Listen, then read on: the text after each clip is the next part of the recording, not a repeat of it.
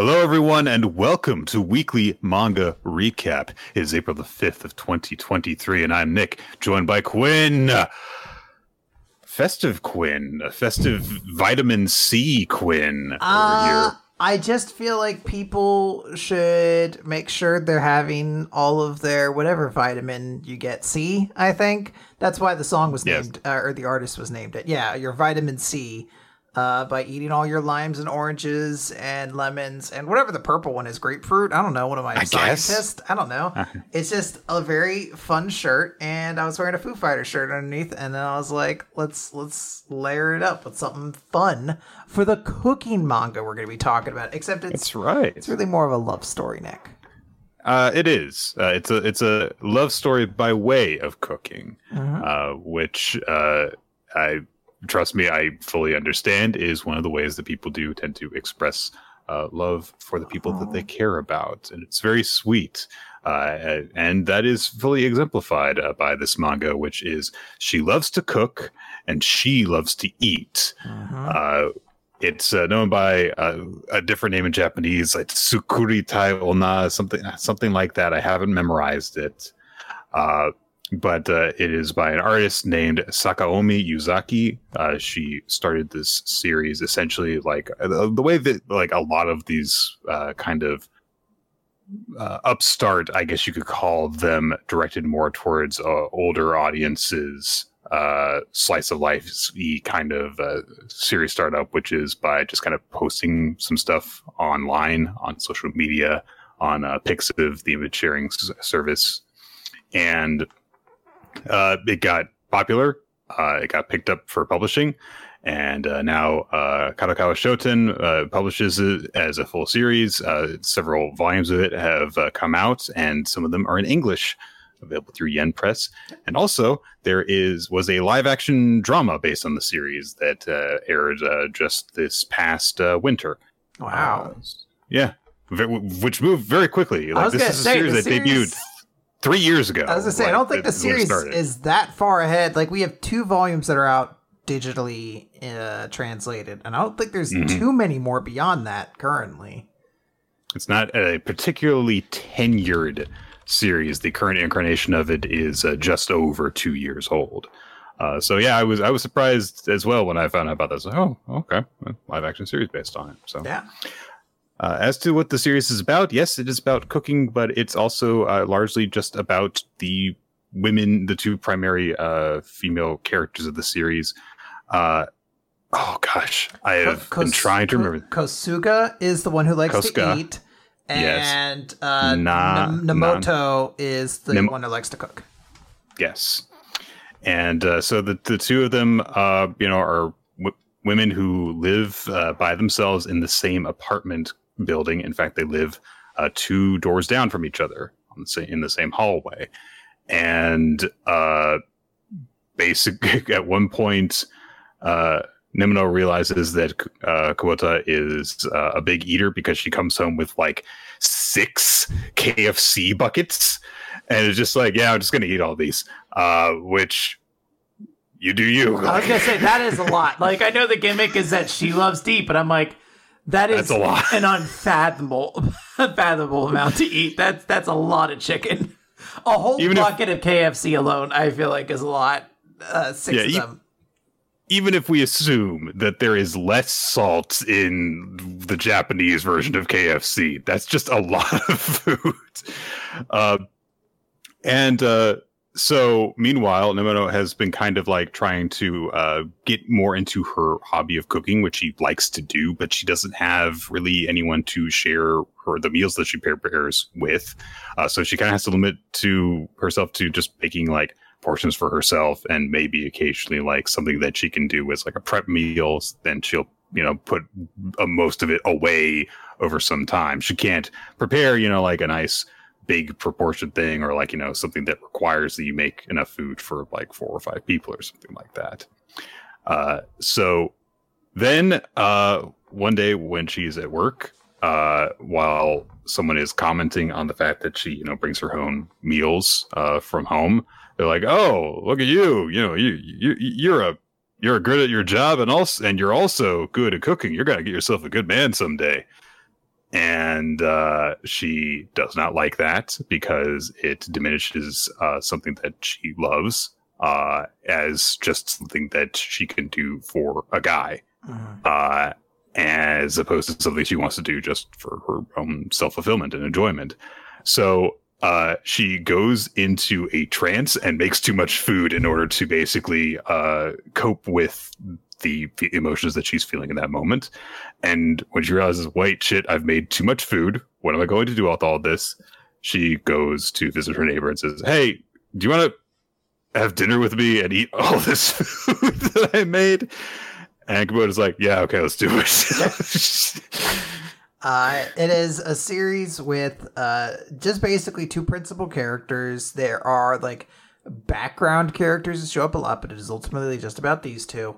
And uh, it is, you know, this like sweet little slice of life, sort of slight romance. It eventually becomes more and more explicit with the fact that it's like these are these are what these two are.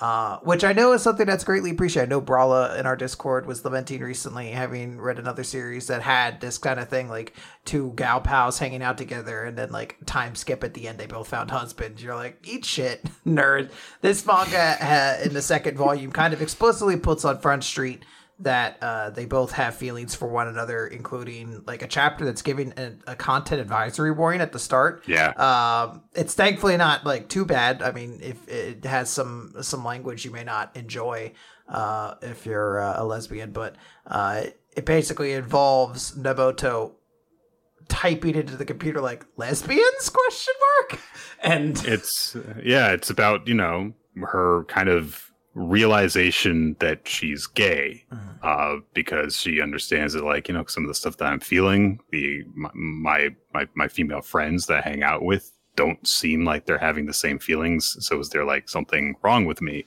And uh as she gets into it i i i love that chapter. Like it's it's a tremendous it's tremendously sad and then incredibly happy. It's it's such a journey in su- in such a short period of time. Uh but it's about the moment when she kind of you know, had that realization of like oh i, I, I guess i'm i'm gay. Because she starts just like googling stuff and she looks up like what's it like when you have like romantic feelings for your friends? And it's, you know you go google results tell her it's like oh maybe maybe you know this might be a sign that you're gay. And she's like lesbians and google goes oh hot lesbian action she typed it into a uh, an engine that immediately sent her to the wrong place. She's like, "All right, no more duck duck go for this." I, sometimes I do need a safe search filter on. uh and but then it shows that like ridiculous dichotomy that ridiculous uh set of st- conflicting standards that people Yeah. have of like oh wow you know like girl on girl that's so hot it's like what women who love each other Pff, oh that's so weird and it it's just very blunt with the way that it portrays that and then how it portrays her reaction to that of like this it, the world is essentially telling her that the way that she feels is wrong Yeah. uh and it's she it is she's like re-experiencing this memory as a dream and in the dream she's like melting as she experiences this. She just loses all foundation. But then she comes to realize that although the world might tell her that it's wrong for her to feel that way it doesn't matter because she realizes that like she wants to be with this woman who has come to mean a lot to her. And it's incredibly sweet and uh inspiring really that you know just having that relationship is so strong for her Yeah. um go ahead please Um, there's uh, like I, I want to I guess touch on that similar element before eventually just uh moving into talking about how many how many things I love about the series. But the series does it is mostly a lighthearted, funny, silly, uh, cute series. But it does have these times where it does not shy away from pointing out that there's like a lot of just like misogyny and Yeah. expectations placed on women that surround them. And it like it's not like heavy. It's like you're like, oh, I'm gonna like sit here in depression, but like it doesn't move away. Like uh, an early chapter, Kosuga goes to uh, a restaurant, uh, is served a small portion of rice, and then sees someone next to her who ordered the exact same thing get a larger portion. She has to like correct the cook and be like, I want the standard portion. And it's a sweet thing later because they go back to the restaurant later and the they They've they- learned. they've now explicitly asked when you order it what size you want and the the the cook like recognizes her and gives like a smile so it's like sweet like that but there's there's a lot of little moments like that that is is really really um nice to give like a bit of levity to the series i believe the mangaka is uh very sort of active in uh queer rights in japan uh, and there are uh, some focuses they made. Like I think one of they like sold merchandise that exclusively went towards like a, a group that's trying to get same sex get- legalized. hmm So Which it still has not been in Japan. It's it's it, it seems like it's heading in that direction, but it's still like you know, it's kind of weird that this hasn't happened yet over there. But then again, I'm American. I've got no right to judge. I was gonna say we might be the other ship passing each other in night too. So Pretty let's, much. Let's, let's hope not. Um, but like at its core, this series is so fucking cute. These two are goddamn adorable because Kosuga is she just loves to eat. Like it's it's quite literally in the title. She's so happy to just eat. There's nothing she doesn't want to eat. There's like an early chapter being like, "Oh, do you like sweets? What about that?" She's like, "I'll eat anything. Sweet, sour, bitter, whatever. I'll eat it." Just love it. and it's yeah, and it's there's like such a cute charm to it, especially when you find out like her backstory later on and where she came from, why she sort of made the decision she has. It's all because she really fucking loves to eat, and it's so charming knowing what this this girl is now doing for her, like cooking her meals Yeah. every day. It is like her dream come true. And Emoto's just so goddamn adorable. She she wants to like make her cute little food and post it on her Instagram or, or her Twitter or whatever the allegories to it are. And she's, you know, it's just like great energy. One of them is cutesy and over the top. The other one, like, it's like a bonus chapter piece that's like, this is what uh, Namoto's uh, social media icons are. And then it's like, Kosugo doesn't have any. it's like there's no icon for her, and it's just like I love these two together. They're perfect. I want I want to watch them do everything. Yeah, I, I love the way that their energies are so different from each other, and yet they complement each other, and they're clearly just like very nice and supportive of each other.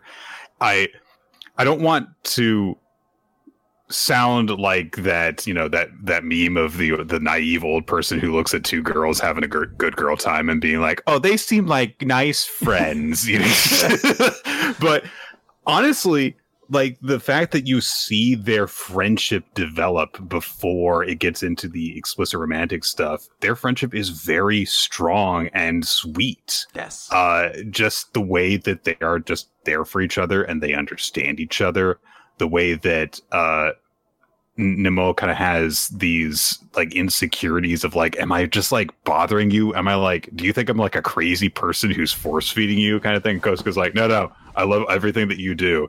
Keep on doing it.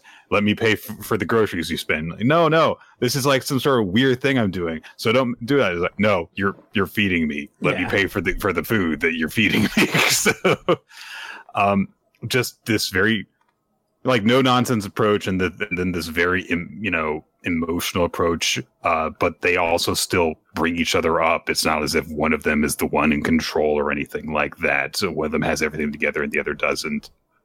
Uh and then as time goes by you start to see that you know even though their relationship is founded on the fact that they eat meals together a lot they kind of get to a point where they're like oh it would be nice if we could just like spend time together without having to like plan meals around it and just like do stuff together. Do you want to like go somewhere together with that doesn't have to do with eating? They're like, okay, yeah, let's you know, let's go to the market together they and keep- just go keep- shopping. they keep it adjacent, like so. It's like, oh, I, I I know a place where I can get great groceries at a, like a, a farmer's market. Let's go there. But it does just become a way. Like I think uh, Kosuga mentions afterwards, like, huh, I wouldn't have thought to actually take like Yeah. the scenic beach route if I wasn't with her before. I've never taken that way to go to this place before. Uh, and it's just like a very cute way that like seeing them both kind of slowly start to realize they just love to spend time with each other. Um, there's like a chapter where like they're they're getting ice cream, and at the end of it, Kosuke's just like, "I am having such a good time. Can we spend more time together?" And I'm like, "This is so goddamn adorable. It should be illegal."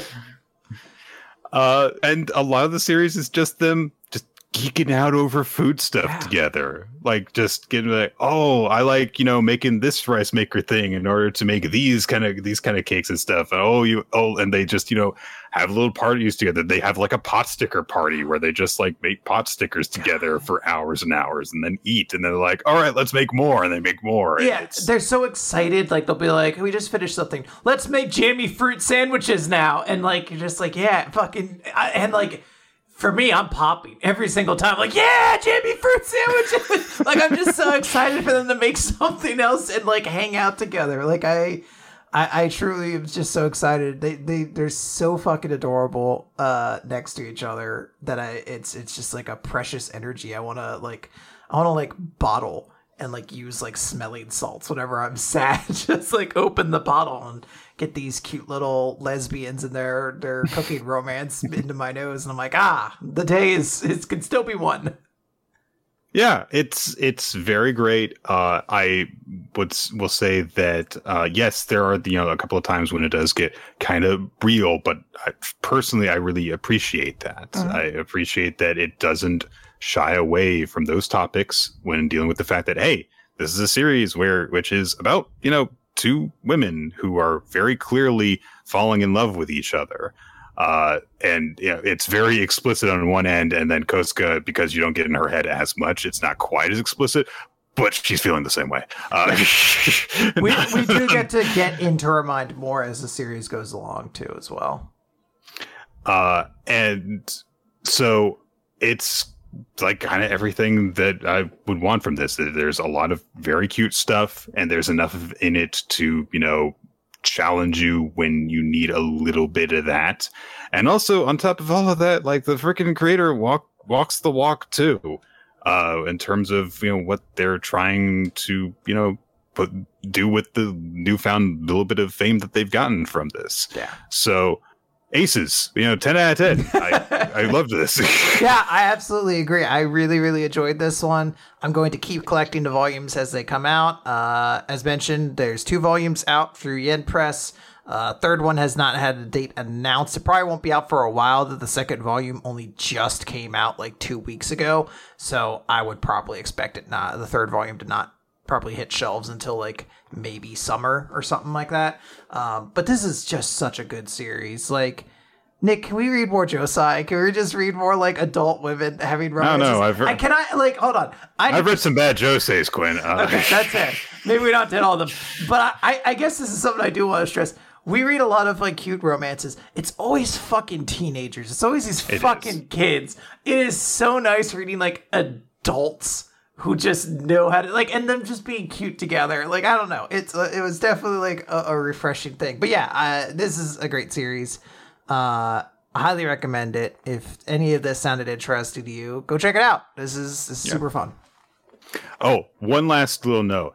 I love the fact that this series features a woman who is of larger stature, and in no way does it ever make out that like, oh, it's you know funny that she's or gross or whatever that she that she's that she's big. Yeah, she's a big girl and she loves to eat, and she's delightful to be around Yeah. and really cool. And that's just kind of end of sentence. So, uh, you know, just an extra little cherry on top there. Great. Yep. So. Now we do have a lot of manga to talk about. today. Yeah, uh, we talked about our favorite thing. Now we got to talk about like uh, 13 series or something like that. I don't remember, but it's a lot. Uh, yeah. Spoilers. I don't think I enjoyed anything this week quite as much as I did. I wish you had stopped right there. I wish you'd been like, I didn't like anything this week. Anyway, My Hero Academia.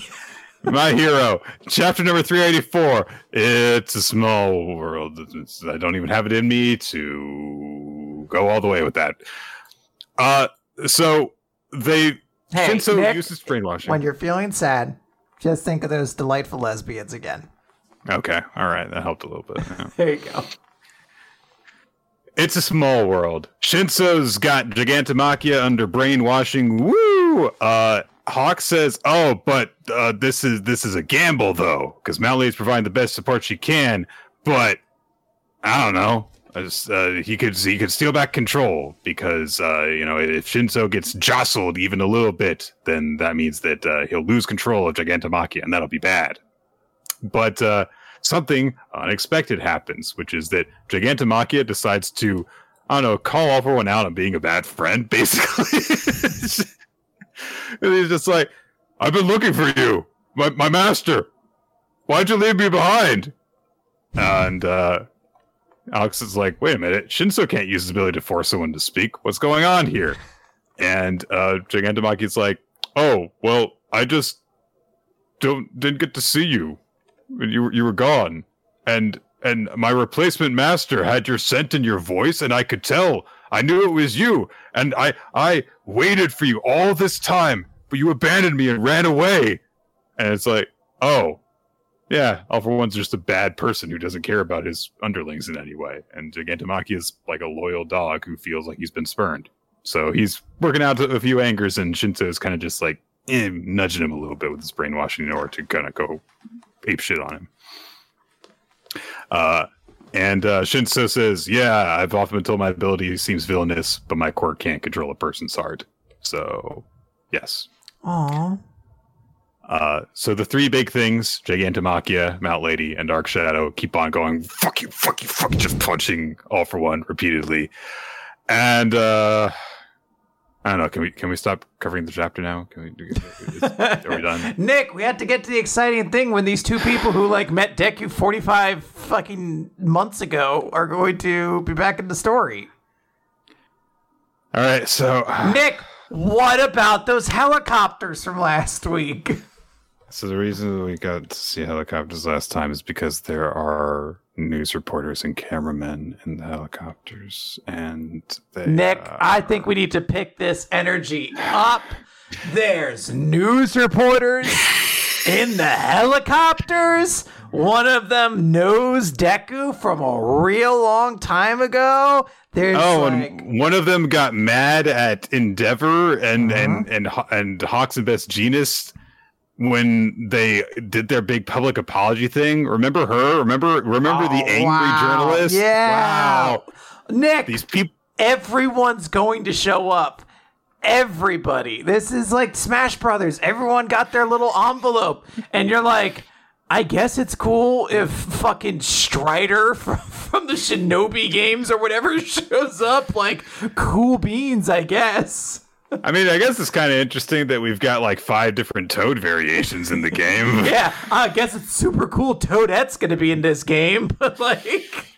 Please, Toadette. That's like an that's like you know an A tier Toad right there. No, I'm talking about like not even Toadsworth. I'm talking about like the Explorer Toad guy that those mini games were done about in Super Mario Galaxy. We got to have that Toad. Aww. We've got to have '90s cartoon Toad. Yeah, you guys getting excited for that? All of our favorite characters are here, Nick. They're all showing up one by one. Uh, and, and by one and by one and by one. It just keeps going because everyone has to be here. So there they saw stuff was going on because La Brava is streaming gentle being cool. Uh, and so they decided to rush to the scene to cover everything because we've got to have three different established outlets for how the world can witness this massive event. I so I, we've got four. We've got right? the students. We've got yeah. the students. We've got the, the the these reporters, and we've got Brava's gentle stream. Is there another one? well, I was gonna say, aren't there two different versions of reporters covering this story? The one who saw Deku all that time, like back at the, the sports festival or whatever, and then the one who saw uh, Endeavor. Like, aren't those two different? Like, there's two, two different, different helicopters. Oh, two different news organizations. I guess you're right. Yes. So it's it's so four different ones. It's gonna set them all up. well, one of the uh, one of them has a camera pointed firmly on Gentle which th- uh, hey, I'm all for. it. You know, back when like Brett Favre joined the Minnesota Vi- Minnesota Vi- uh, Minnesota Minnesota Minnesota the Minnesota Vikings, and there was a Favre cam that you could access that just followed him fucking everywhere. Uh, I want that. Look for at those tax documents on the ground right there. Ah, don't you look at those. what about that phone? It looks like it has maybe a nude picture on it. Nope, don't look at that either. Just a simple country boy. I never did nothing wrong. I've never committed a crime in my life at this point in time. Mm, no, the Jets were before this, so I had. they were. but I'll never commit a crime again. Unless Oh, I well, uh, unless I make a lot of money by doing so. oh boy. Remember all them touchdowns I threw? I threw like Yeah, remember. Remember I threw like seven after my dad died or some shit like that. Oh, You gotta feel bad for me now. Hey, remember all those stupid interceptions you threw too? Nope, don't remember those. don't remember those? I think I won a ring, didn't I? That's all I needed. You did. There you You go. did, Yes. Uh, s- the point is of all of, of this is that because all these these organizations are making sure to broadcast this story, now the world can witness what is going on. And I mean the world. It's not just Japan. It's people who are around the world are going to get to see that Japan is still struggling against this huge villainous force. The story is not over yet, and we get to see in this massive two-page spread all these different shots of people watching stuff on TV and on their phones. Also, the president is there, uh, just Aw. witnessing events. And so, oh, well, if these people see what's going on, maybe they'll eventually start to try and lend their support and actually do something. Uh, but uh, you know, we'll see. Yeah. We spent ha- half a chapter on that. Uh, just- more than half a chapter, like twelve pages. Like I just, I I understand that it's going to be important to the overall context of certain events that unfold, but that th- this is the boring part of the story suddenly thrown into a giant action scene, uh, and it's involving characters that I have no reason to care about. So, I, I, I, what will, do you what can you do? I, I will say uh, I agree with you. This is a step a little bit beyond where I'm willing to like have patience for the pacing here. Uh, I I tend to think of stories a little bit more like in volume form. And like I'm thinking of like what this volume of My Hero Academia would be like, and it's basically just like it, it's like the the Raw after WrestleMania. It's just like seven returns and then a non-finish, and you're just like, "Fuck, man! Can I please get some kind of conclusion to anything here?" A typical Raw after WrestleMania, though, not like the one that we had this time. I, I, I'm hearing not great things about it. It's not good. People just just like, wow, this is boring. uh, yeah, I, I I'm done with that. Uh, if if if we can move on to Undead Undone, that's what I'm calling it now. Undead Un- Undone. un- undead, undead. Undead Undone. Yeah, Nick, let's talk about Undead Undead. Uh, number 153, Fair Play. So, Yeah, Fuko won. Nick, she she shot him. And Billy's like, haha, I lost. And she's like, I didn't think it would be that easy. Wait, did he copy undraw? How is that possible? And then she realized, like, wait, does that mean your ability has changed? This is crazy. This is great. Now you won't need to betray us. This is amazing. And it just, you know, you get a little narration, just like unfair's conditions changed as a result of meeting Fuko and the others. So Fuko's just like, I'm going to ask you again, will you be part of our team? And Billy says, uh, he's trying to respond, but the unluck is actually really bad. And now Disc is hurtling towards Nico uh, because Nico's the one who touched the skin contact. So it's just going to come towards him. And he's like, everyone has to get away from me because everyone else will die. Don't worry. It's it's fine. I'll, like get away from me. The rest you will survive. It'll be okay. Because Gina is trying Unchange and it's it's not working. This thing is pushing past through it, uh, which wasn't how I understood change working. But uh, you know, got shifted around a little bit. Uh, Fuko is is really nervous because this is not what she wanted. She wanted the perfect run. She's like, no, I've done everything to save people. It's like leaving someone behind. I can't Uh, but then we get Creed who says, "What are you doing on the verge of tears? You're decreasing, You're decreasing now." morale. He had to get it in there. He had to squeeze it in as he. uh, Decrease the number of tears coming from your eyes. yeah, I wish he had said that. Decrease the amount of unhappiness you're feeling right now. um, he, he pulls out like he has like a sniper rifle that he's like shooting at this thing to try to like. I mean, it's adorable. He's helping, but I am like, what, what are you doing with this? What's this really going to do, man? what are you doing? What are you doing, sir? Yeah, I don't, I don't think shooting the disc is going to help as much as you think it is. Come on. Yeah. Uh, so he's like, "Hey, Fuko, you helped save my men. Now it's our turn to do the same. Give the order." And like everyone from the group's like, "Yeah, give the order." So Fuko pauses, just sort of thanks everyone mentally, and it's like, "All right, deploy, you deploy it in barrier. Use undraw to make sure the trees can't uproot. Basically, like everybody use your powers together to keep this disc from moving."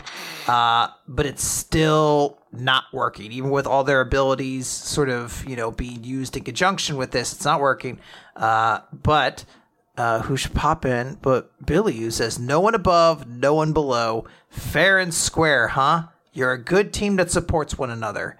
You should let us join the party boss as untel is using his abilities and billy is copying untel as well to also use them.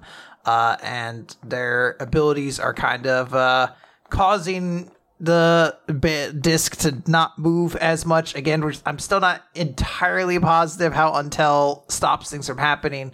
Um, Hasn't really been established yet. No. I think it has been to a certain degree if you remember everything he did back in the previous loop, but I don't. I'm sorry. I know someone's tried to explain this to me in comments before, but I am such a dumb baby and I apologize.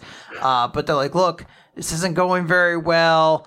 Um, you know, it, it's not working. Achika is like, shut up because Nico's like, you know, it's fine. Just leave me behind. I don't want anyone else to have to like suffer from this. But Achika's like, listen to orders, damn it. And she punches really, really hard uh, after uh, spending a lot of time being used as a soul. And she manages to punch Nico's soul out of his body.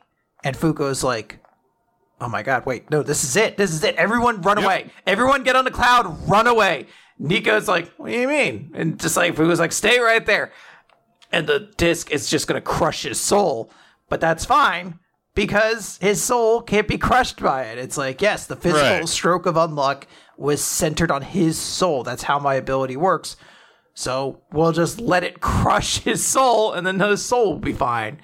Uh, Yeah. it works. Uh, you know, disc is destroyed, uh, and there's a bunch of explosions. But then they find like, oh shit, remember landed here. Like that was the whole reason we were here to begin with. And every everything kind of worked out. And, you know, Billy and Creed are just laughing. They're like, "Holy shit! You didn't just stop the war; you destroyed the whole goddamn island." uh, and they're like, "Yeah, this this kind of all all works for it." Uh, Fuko thanks them for their backup, and like, "What do you mean? Uh, that was that was just teamwork. We're a team, right?" So it's like, "Oh, all of them have joined up." So it's like, "All right, what's our next plan, boss?" And Fuko points to the night sky and says. Space! We're going to save little Phil. We're going to go to the one place that has not been corrupted by capitalism. so, uh, yeah, this is a wild chapter. Uh, I think that the weirdest part for me was learning that, oh, all that stuff involving disc and unlock in the previous chapter was purely an accident. so, Yeah, uh, it's a little silly. It really was just like, yeah, I just really wanted to like set my feet on the table. yeah, that's why, that's why I had to show feet. Come on, guys, don't make it weird. Yeah. so there's that uh, but it was really satisfying to see just this nice big you know hoorah moment of everyone working together. Uh, and also just you know continuing to put to show like uh, nico and Ichiko caring more for each other as time goes by uh, despite the fact that they keep on butting heads whenever they have you know the sense to maintain that uh, uh, appearance. Um, and and yeah it's uh, just a great way to close out the chapter of just saying we're going to space! And Nick, to save Phil. Finally, yeah, find out what Phil's deal is. Three years into the story, we'll find out what Unfeel's fucking story is about. Yep, I guess we will. Yeah, but it's cool. There's a whole bunch of characters. Everyone look, got a chance to look super cool. Good stuff. I really, really, really yeah. enjoyed it. It was nice. So speaking of nice things, uh, let's talk about Chainsaw Man. Chapter 125, Apple Thief. Uh, you might be wondering, what the hell's with that chapter title? Don't you worry, my friend. We will get to it. Uh, we start with the falling devil just casually walking down the street, chopping bits of people's faces off, uh, including eyes and ears, and just gathering them up uh, in a bag. Uh, She's grocery when, shopping. Yeah, you know, it's not weird. She's just take, no. she's just harvesting living people's body parts while they are walking while she's walking past them. Come on. Then she just goes to a supermarket because she needs to get like some more typical supermarket ingredients. So she's looking at some apples and then she looks at the person who is manning the store, who is, of course, stuck to the ceiling, and says, Do you have an apple variety that pairs well with human flesh? And uh, the person just says, I'm sorry. And she says, Ah, it's okay. Unless you attack me first, I mean you no harm. Now, about those apples she's very very focused on her business uh, so seemingly she has literally not a care in the world for anyone that has nothing to do with the dish that she is trying to prepare a- aka the mission she is trying to uh, complete yes. so uh, she goes outside and then she stops and goes oh silly me the recipe for the sauce called for a man's head she looks around and she says excuse me, can somebody spare me? One? I know you're all you're all jumping at the chance to give me one of your heads. I just need one head. Yeah. If you all could be so kind. Uh, more devil hunters uh, on the scene attack her. This this time, just blasting her with sniper rifles, blowing holes all through her body. Uh, a bunch of guts come spraying out. Her body falls into pieces and guts and limbs everywhere. And for whatever reason, the guy who gave the issue the command for them to shoot her up was like, "All right, cease fire." It's like, no, well, burn the body. yeah, well, nobody's there, I guess, to immediately do it, uh, and uh, maybe they just don't realize this is a primal devil or primal fear devil, so they're just How like, terrifyingly powerful she is. Yeah, so yeah she, we kill her the same way we do, like you know, schmucky yeah. devils. The tomato devil died the same way last week. How tough could she be? Come on. Uh, so uh, the falling devil just regenerates uh, and picks her head back up in her hands. Uh, and says, It's impossible to kill me with any means of attack humanity presently possesses. Hmm. Then she says, I'd prefer to avoid meaningless slaughter. Won't someone spare me a head? I just need one of your heads. so she gets shot apart again by the snipers and literally sighs and makes the entire building collapse by doing something in the blink of just an eye. Just makes it all fall. Just it, it all starts crumbling upwards. Um, uh, and the cars are starting to, to fall upwards too. So this, of course, dislodges one of the snipers from his perch, and he goes ah, and she cuts his head off. And thank you. Uh, so she's like, "All right, now I have to do. All I have to do is make Asa Mitaka fall, and the dish will be complete." So she specifically needs to wants to use her ability that way. We get a great moment though. A fantastic moment. Yeah, because then Chainsaw it's like, Vroom! she's like, "Baroom." so like I like how she pronounces it out loud. uh, and she gets chainsawed through the back as Denji goes just tearing straight through her without stopping, and he looks upon this act of wanton slaughter and destruction she has committed, and says, "You stole those apples, apple thief." what is the funnier takeaway from this? That he saw all those things and decided apple thieving was the worst thing she did, or that he looked and saw her stall like stealing apples and decided the appropriate punishment was to explode through her body and rip her apart.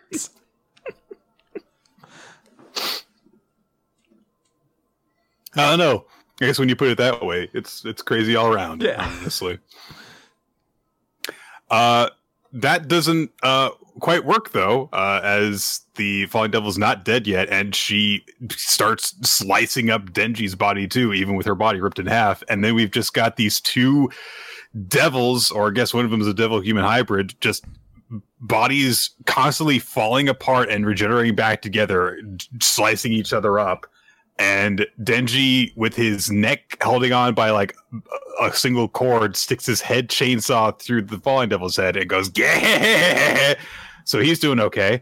Uh, and the falling devil says, This is the first time I've been on the menu.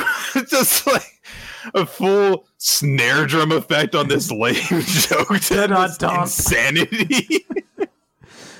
So wild, so wacky, so fun. yeah. Uh, I wasn't uh, expecting Denji to show up at quite this timing. I know that we we he was alerted to what was going on, but uh, yeah, and uh, I wonder if uh, he's going to catch on to Asa's involvement in all of this or not. In the meantime, my God, that's crazy. Kaiju number eight, chapter 83. Hey, Kikoru uh, had a conversation with Kafka uh, prior to this big uh, assault by all the kaiju, where she specifically said, Hey, uh, don't come help me because look, uh, I've been getting a lot of help, people rescue me, but we need to not do that. I need to actually be able to fight these things on my own. So just believe in me and focus on the enemy in front of you. It's like presented in a very in both like I I have my pride way and also a very uh just objective like look I, if if you're saving me then we've kind of already lost. I've got to be actually strong enough to fight these things. Yeah. so Kafka's got to fight this thing that's uh, been uh, messing up uh, uh, the uh, less important characters. Uh, and uh, so he gets uh, reprimanded saying hey fall back. And he's like no no no it's okay. I won't lose he's this guy's mine. And he goes full kaiju transformation. Uh, and the shockwave goes out as all of the other kaiju detect kafka has transformed and uh, they're alerted to his presence. Uh, and uh, in headquarters everyone's like shit did we give him permission to deploy? No. Uh, and ball director guy is like hmm the original plan was to have him preserve his strength until the battle with number nine but now i guess we have no choice but to use him now Oh, they'll all end up dead, like Kikoru's mother. I was gonna say, like, how do I work that into How, this? how do I like every time he's like, I gotta get there again. I gotta get to that gimmick. Mm-hmm. Uh, and Kafka can sense the huge kaiju powers at each location. Uh, and he can actually pinpoint where they are. Like, okay, that one over there is the one fighting Vice Captain Hoshina. That one's fighting Captain Narumi. And he also senses the one that is fighting Kikoru. And he just gets on uh, a the comm and he says, "Hey, Kikoru, I'm not coming. I believe in you." Aww. It's like nice moment. Just like, hey, it doesn't need to have a big speech. It's like, hey, I believe in you. You got this, Yeah. and that's just it. Uh, the kaiju that he's staring down uh, gets a big wacky grin on its face, dashes backwards, and starts running in place. And as it runs in place, uh, he just goes through 55,000 leg days all at once. His calves just get insanely huge. He pumps. And then- he gets real pumped. it goes into his back as he takes a runner's stance uh and its power increases as it does so. And so everyone's like shit you've got to run you gotta get out of the way. And it dashes towards kafka huge punch coming in towards him. And kafka without moving an inch lifts up his hand and catches the punch. Uh and the kaiju is shocked. Kafka says I'm going to focus on my enemy and mop the floor with them.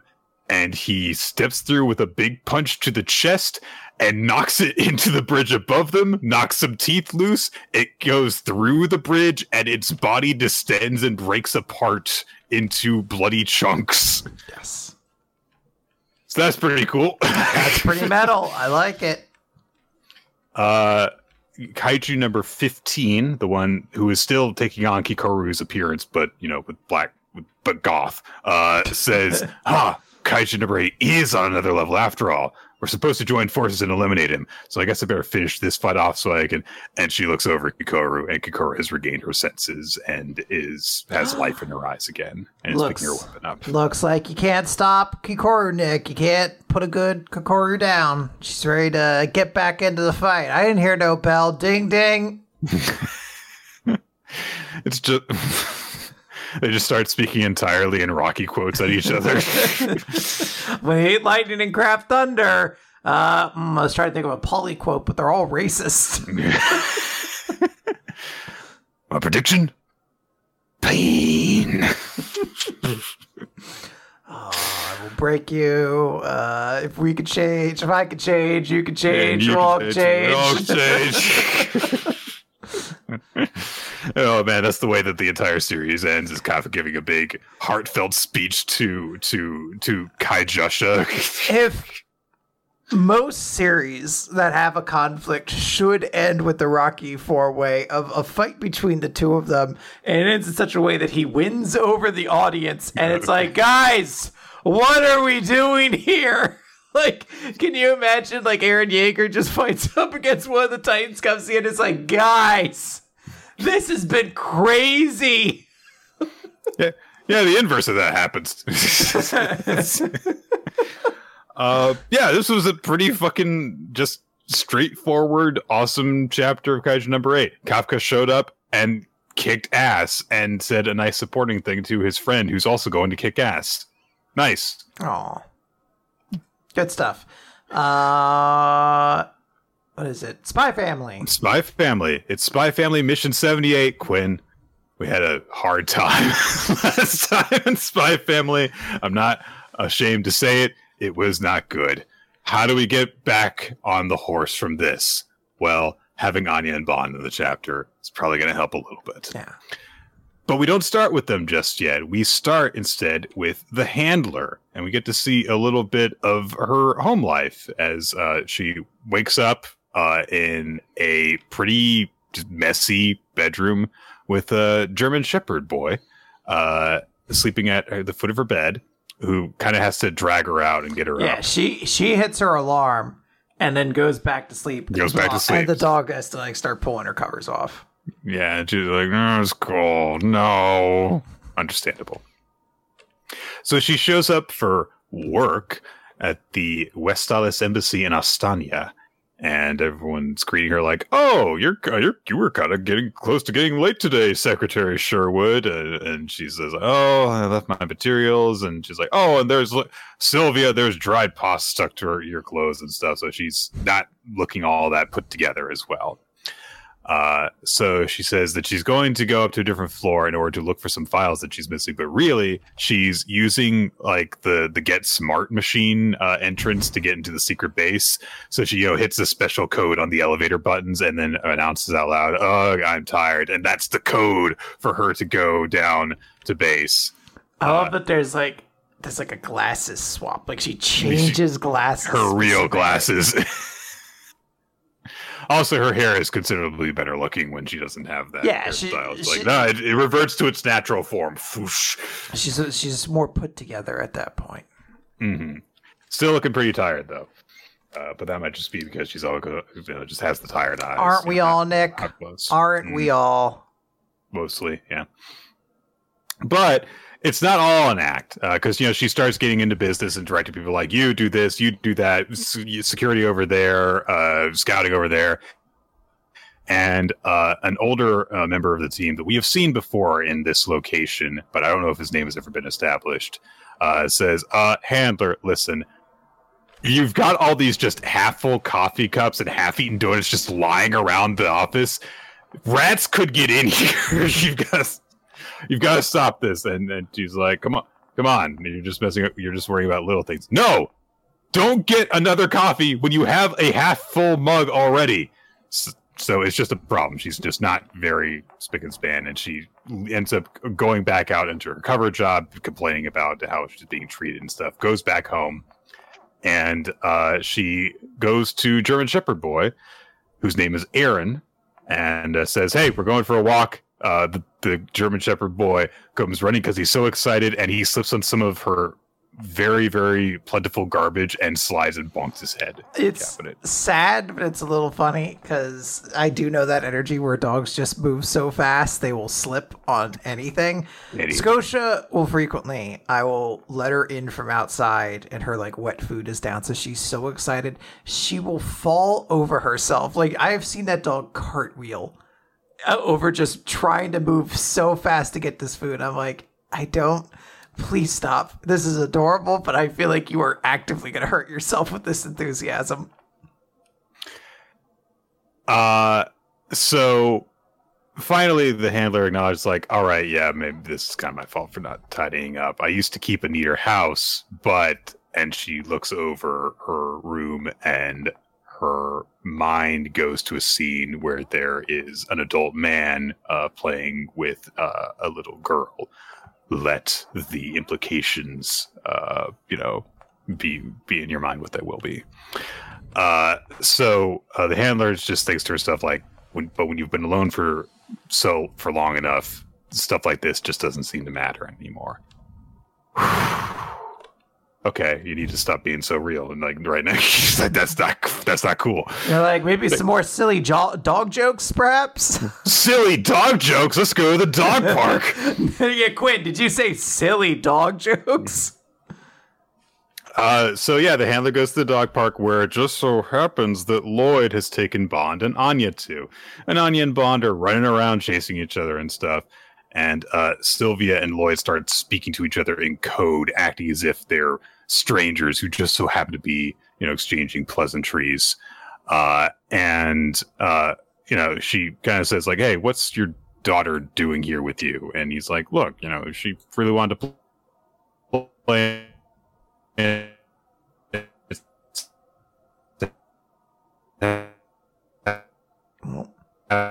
Losing Nick here for a moment.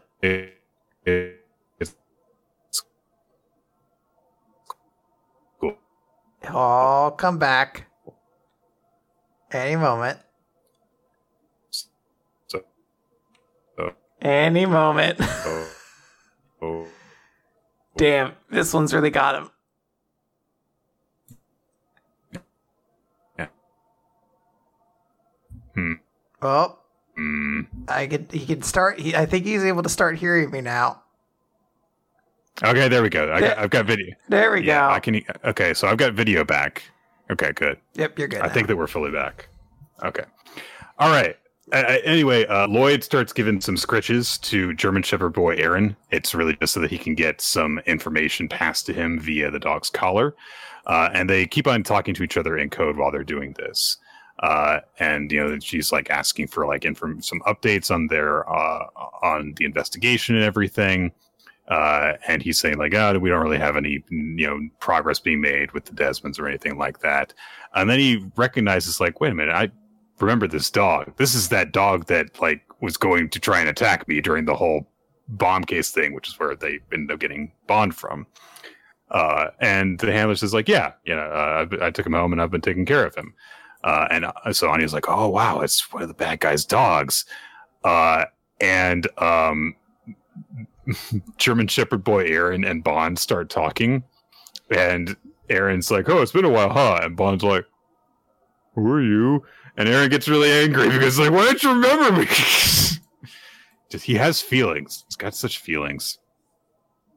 Uh, but Anya brings up, like, hey, you want to play with that doggy, don't you, Bond?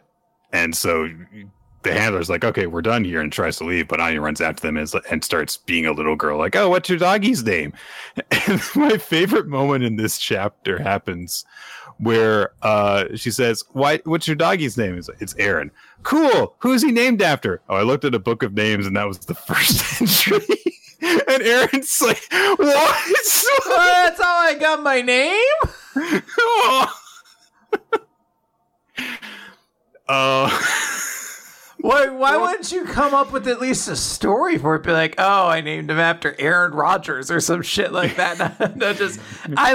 It was literally the first name I saw, and I typed in dog names. I was like, it was that or Anderson, and guess what? This one out, Abraham. Not, not even, uh, not even dog names, just a book of names. well, fair enough. So Anya challenges them to say like, "Hey, let's see who's got the better dog, Bond or Aaron." Uh, and Lloyd tries to like beg out of it, but the handler's like, "Yeah, let's do it." And she says to Twilight and Co, "It's like, yeah, let's find out which of us has done a better job of training our dog." And if you win, I'll make that extra mission I was going to assign you go away. So Lloyd's like, yeah, I'll take that. Absolutely. Get that shit out of my hands. Do it. Uh, so the first thing that they do is they run an obstacle course, and Aaron is indeed very well trained. He's going, you know, between the pylons, jumping hurdles, and going through tubes and stuff. Clears the course in under 40 seconds. Poor Bond. He's not the best exercised boy, uh, he he's uh, trying. He's trying, trying, so hard. Uh, so he ba- more than triples uh, Aaron's time. Uh, n- not a good start, and he's left exhausted afterwards too, just lying flat in his back, covered in leaves. Uh, but it's okay because there's there's more to it this time because this they're uh, now it's a tracking uh, game and so they say, okay, well, we're to each hide handkerchief somewhere in the park, and the first dog to bring back the opposing owner's handkerchief wins. So uh, each of the dogs set off. They both go sniffing, sniffing around.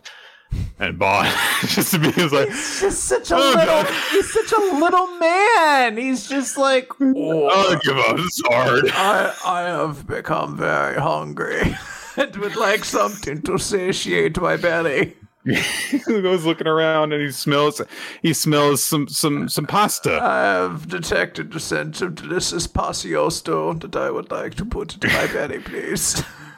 But remember, the handler had dried pasta on her clothes because uh, she's been doing, being such a pigsty lately. So he he just kind of while sniffing out this pasta he smells, sees the handkerchief taped to the underside of a bench, and is like, "Wait a minute!" Oh! and brings it back, and everyone's like, "How how did you do that. Wow, great. Okay, I believe so, I was promised pasta as a reward. like no one promised. You were not.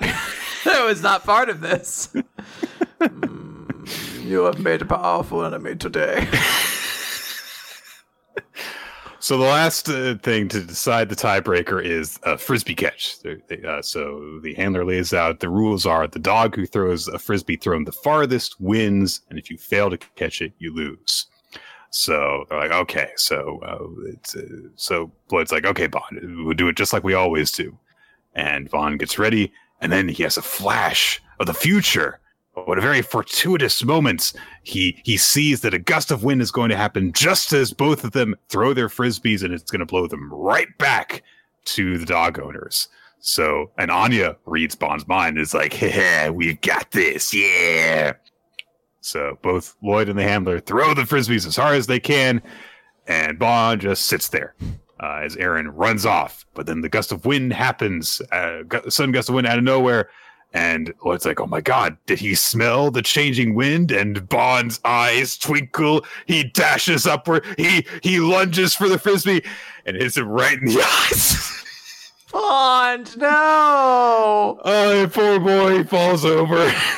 Doesn't work. So uh, the handler's like, okay, I guess that this was a tie.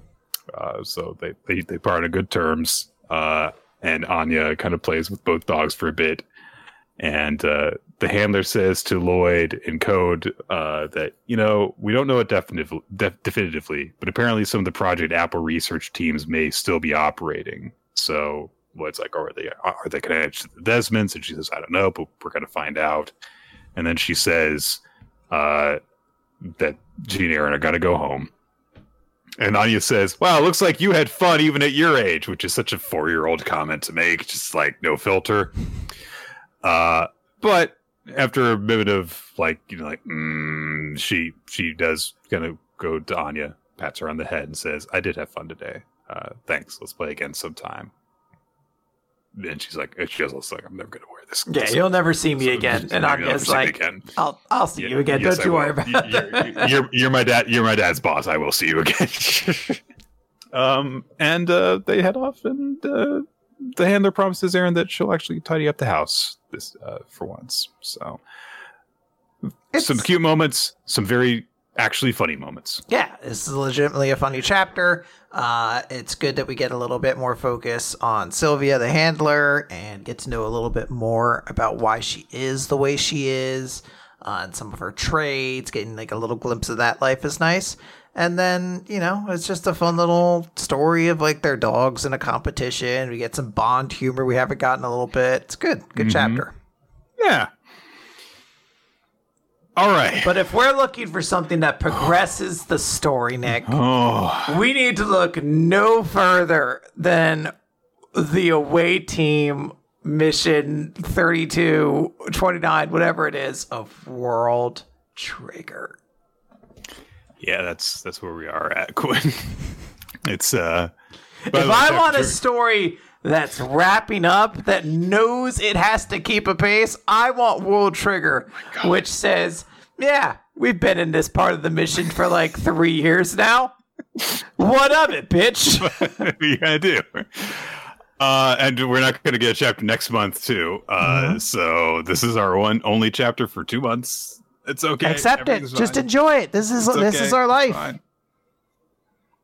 The Ninomiya squad is not doing so great in this round of simulation battles. They are uh, one, two, and two. They've managed to squeak out one win against Kitazoe's squad, who have not been doing great as established previously in this round, and uh, they've lost two and drawn two. Uh, so uh, everyone's like, okay, maybe we need to like approach this more cautiously than we did yesterday. Uh, and that comment is specifically directed towards Chika, who is distracted and doesn't respond. She's like, yeah, y- yes. Uh, but Ninomiya tells her like, hey, speak up if you're having an issue. But Chika claims like, no, I'm, I'm fine. I'm fine. Uh, and uh, he's like, really? She says, yes.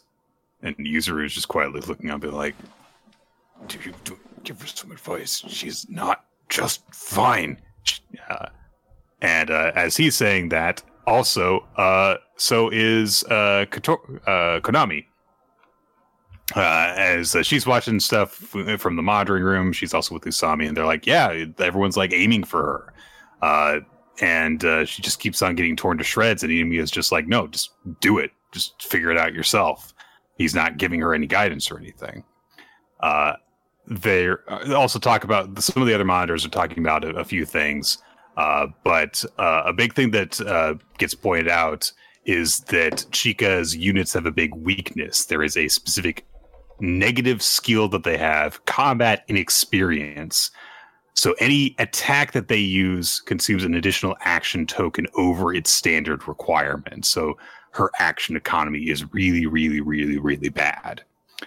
Uh, so they go over that, and then we get to see that in action as the next time team that Ninomiya squad is going against is Suwa Squad with Osamu. And uh, so they're like, okay, so here's what we're going to do. Uh, Ninomiya's squads use bagworms, so we'll use Oki's units with Grasshopper to scope out the enemy area and we'll figure out where they are. They immediately scout things out, figure out, okay, Chika's units are all clumped together in one spot. So uh, they've probably caught on to the fact that Chika's got a big weakness.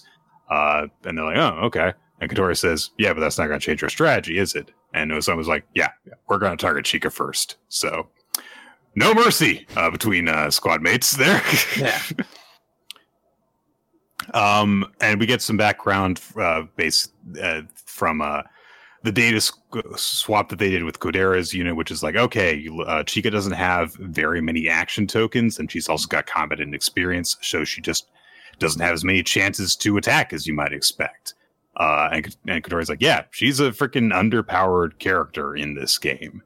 Uh, and we get just kind of like a very basic explanation of like, yeah, Chika basically stops at a point ha- at less than half of what Katori can do with her action stuff. So if they just focus on defense and evasion uh, early on each turn, then they get a lot more action tokens later in the turn, and they it's basically like Chika's units are entirely eliminated from the equation. Uh, and they can't even refresh the shields that they've been attacking and stuff like that. And eventually they just blast through her defenses.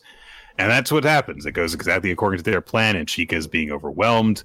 Uh, it, it, doesn't help that she's got her units gathered together in a cluster uh, because, you know, her defenses get chipped down. So she's like, what What do I do?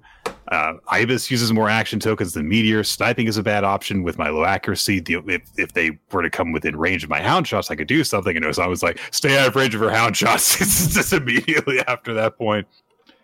And they're like, yeah, okay, this is, yeah, we're doing this really easily. And they just keep on coming. Uh, they penetrate into uh, Ninomiya Squad's formation. Uh, and uh, uh, Ninomiya, we get kind of like an explanation of like how some of their stuff go uh, has been going for them lately, uh, and how Chika's units are all stuck in one side of the map, uh, and why this is good for Osamu's team. Uh, and uh, there's like, yep, we're doing good. We get some more shots of, of chibi action happening.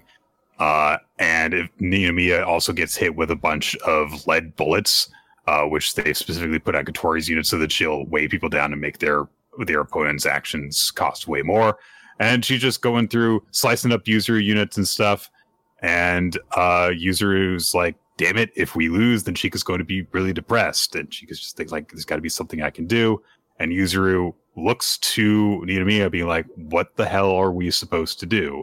And, you know, no one's saying anything, and Ninomiya's not saying anything. And that's where we leave off. Uh with people kind of questioning the point of like, hey, is Ninomiya like actually going to be any form of effective leader when he's got all these you know younglings uh, that don't have a lot of experience under him?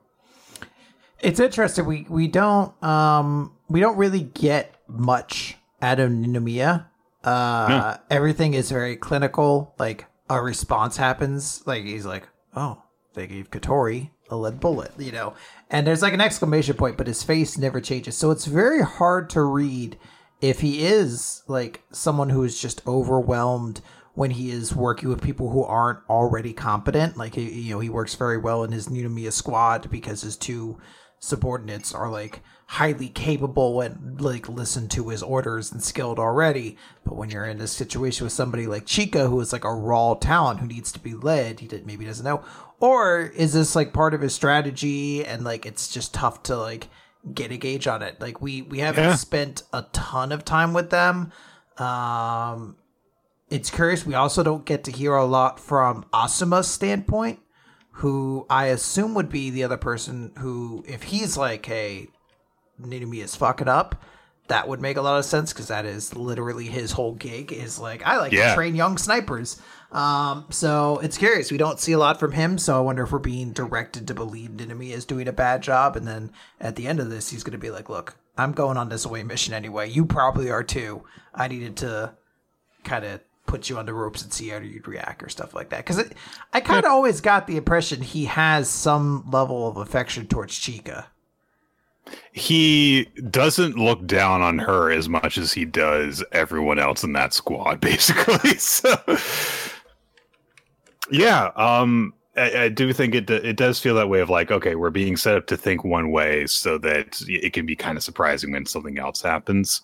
Uh, but I am curious what that other thing is, because, uh, like you said, we're not really getting a lot out of the other two people in that squad in terms of what's going on in their heads. Well, Nick, hope we'll get to find out when we return to World Trigger sometime in, in June. All right. Akane. Banashi. Akane Banashi, story 56. She's here! Uh, no exclamation point, I, I guess. Uh, we get here. Yep. Uh, we get a recap of what's going on with this Rensei Kai. Uh, how everyone's being judged on a 15 minute performance. The first person to go up is Tama, uh, who uh, eh, is doing okay we get some chatter between the journalism team uh, where the girl says like oh that guy was such a rakugoka. And he's like what are you talking about? She says well i thought that like zenza was like you know when you train and learn how to be a rakugoka so i figured he wouldn't actually be all that skilled. And the, the answer she gets in response is well the arakawa school does a lot to bring up new talent. So the zenza that they have are all insanely talented. Uh, so it's going to be a different scale that we're judging them on, essentially. Uh, but and he and he also says, look, in the past, Kaisei was the guy who struck out as the obvious winner, and this year she's here, referring seemingly to Akane, uh, of course. Uh, so Akane goes and talks to Tama to kind of like you know congratulate him afterwards, and he's like, ah! so he's he's very nervous. Kaichi comes by uh, and uh, makes a dad fun uh, bring everyone back to his like I, he's got some tea. He's like, oh, I thought you deserved a tea war. It's like, my God, just stop. Don't. um. So uh, he's going around just like you know being nice and, and kind of being hospitable to people who are who are nervous and stuff. Uh, Akane is established to be up eighth in the lineup uh, and uh, Tom was like, "Hey, have you talked with pe- the people before you?" And she's like, "Well, I was hoping to get to know people." And he says, "No, no, no. Like, I mean, for stories, because all the stories that are almost all the stories that are being told here are Zenza Banashi, because this is supposed to be how you're assessed as a Zenza. And if you don't have a wide repertoire, then you might want to check with the other performers about what they're going to do first. And there are people who are uh, like, you know." Kind of jockeying in terms of like what story to get to tell. They're also checking with each other, like, "Hey, do you mind if I do this? Do this?" There, there's cooperation in order to do that. So Akane checks the lineup for stories that people have signed up to do, and she's like, "Oh wow, yeah. If I had been the way that I was before, my stories that I could do wouldn't be available to me. But now because I've learned some more stories, then now I I can actually deal with this situation." So she's like, "Yeah, I, I owe Karashi my, my gratitude for this. And grad, and meanwhile, Karashi somewhere else feels a, a horrible shudder. Is just like, that girl is feeling good things towards me. No, because you know he's uh he's a well-adjusted person. so she takes the stage uh, and she's like, "Yeah, it's like you know, I've got you know this a, a, deck of cards to work with now, and I just need to make the right play for my hand." And so she tells the story of uh, Hirabayashi, uh, and uh, this is basically determined as like, oh, she's doing something more comforting and easygoing for people after they've all these different Zenza have been trying to really stress what their strengths are by doing these big over the top performances but eh, but she's doing something that's more suited to the situation to kind of bring people down and bring them into her pace. Uh then Kaichi takes the stage and uh the uh younger journalist is like that guy's cheating. There's an old man here in a contest for rookies. He is a rookie. Oh Fine. well, okay then. I've got nothing to say to that. Check and mate this time. so it kind of goes to relax backstage, uh, and uh, he's like, "Oh, you want to like go listen to Kaichi's performance?" And there's suddenly this roar uh, from uh, on stage as Kaichi gets this huge reaction from people. Uh, he's they really takes them in and has them roaring with with laughter and applause and was like, oh, holy shit, well, this guy's the real deal. And he's only been training as uh, a Rakugoka for two months. Who is this guy? And Thomas says to her, Yeah, I was going to tell you, he's the first person since Kaisei to be accepted as Master Issho's pupil. So a lot of potential in uh, in this Kaichi guy. Hmm. Uh, but on top of that, there's something else on the way. And a young journalist girl sees something on her phone and uh, shows it to uh, her senpai uh, because there is one person who's garnered more attention than anyone else at the first day of the Zenza Rensei Kai.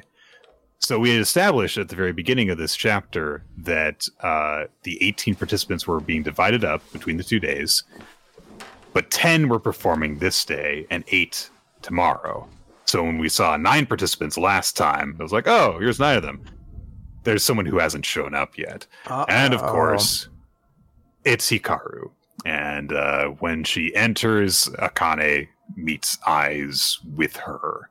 Uh, she is getting ready to take the stage. A rival reappears. Uh, Yeah, I thought Akane Banashi had like a really cool chapter going, and then kind of missed me with the end with Hikaru here. Uh, I have been like notable that I was like, look, this is like a weird rematch in my mind. Like, and you think of wrestling terms when you're like, yeah, remember when you just fucking squashed them before, like you clown shoes them, and then like two months later, when you didn't get like all their matches have been on dark or whatever, and now it's just like, I'm here to kick your ass. You're like, sure, champ. Are Like, you? Are you? so it's like, all right, yeah, I get it. She'll probably be very good and whatnot. Professor Peanuts is here. Um, but this reveal about um Kaichi is Oh, yeah. huge. Fucking enormous. Not just the fact that he is studying under Master Show, but he is old studying under Master Show. That was a huge reason why Akane's dad stopped doing Rakugo. This feels like a character that is so intrinsically tied to her story that like to drop that information and then pull away and be like, Hikaru's here. I'm like, who gives a shit?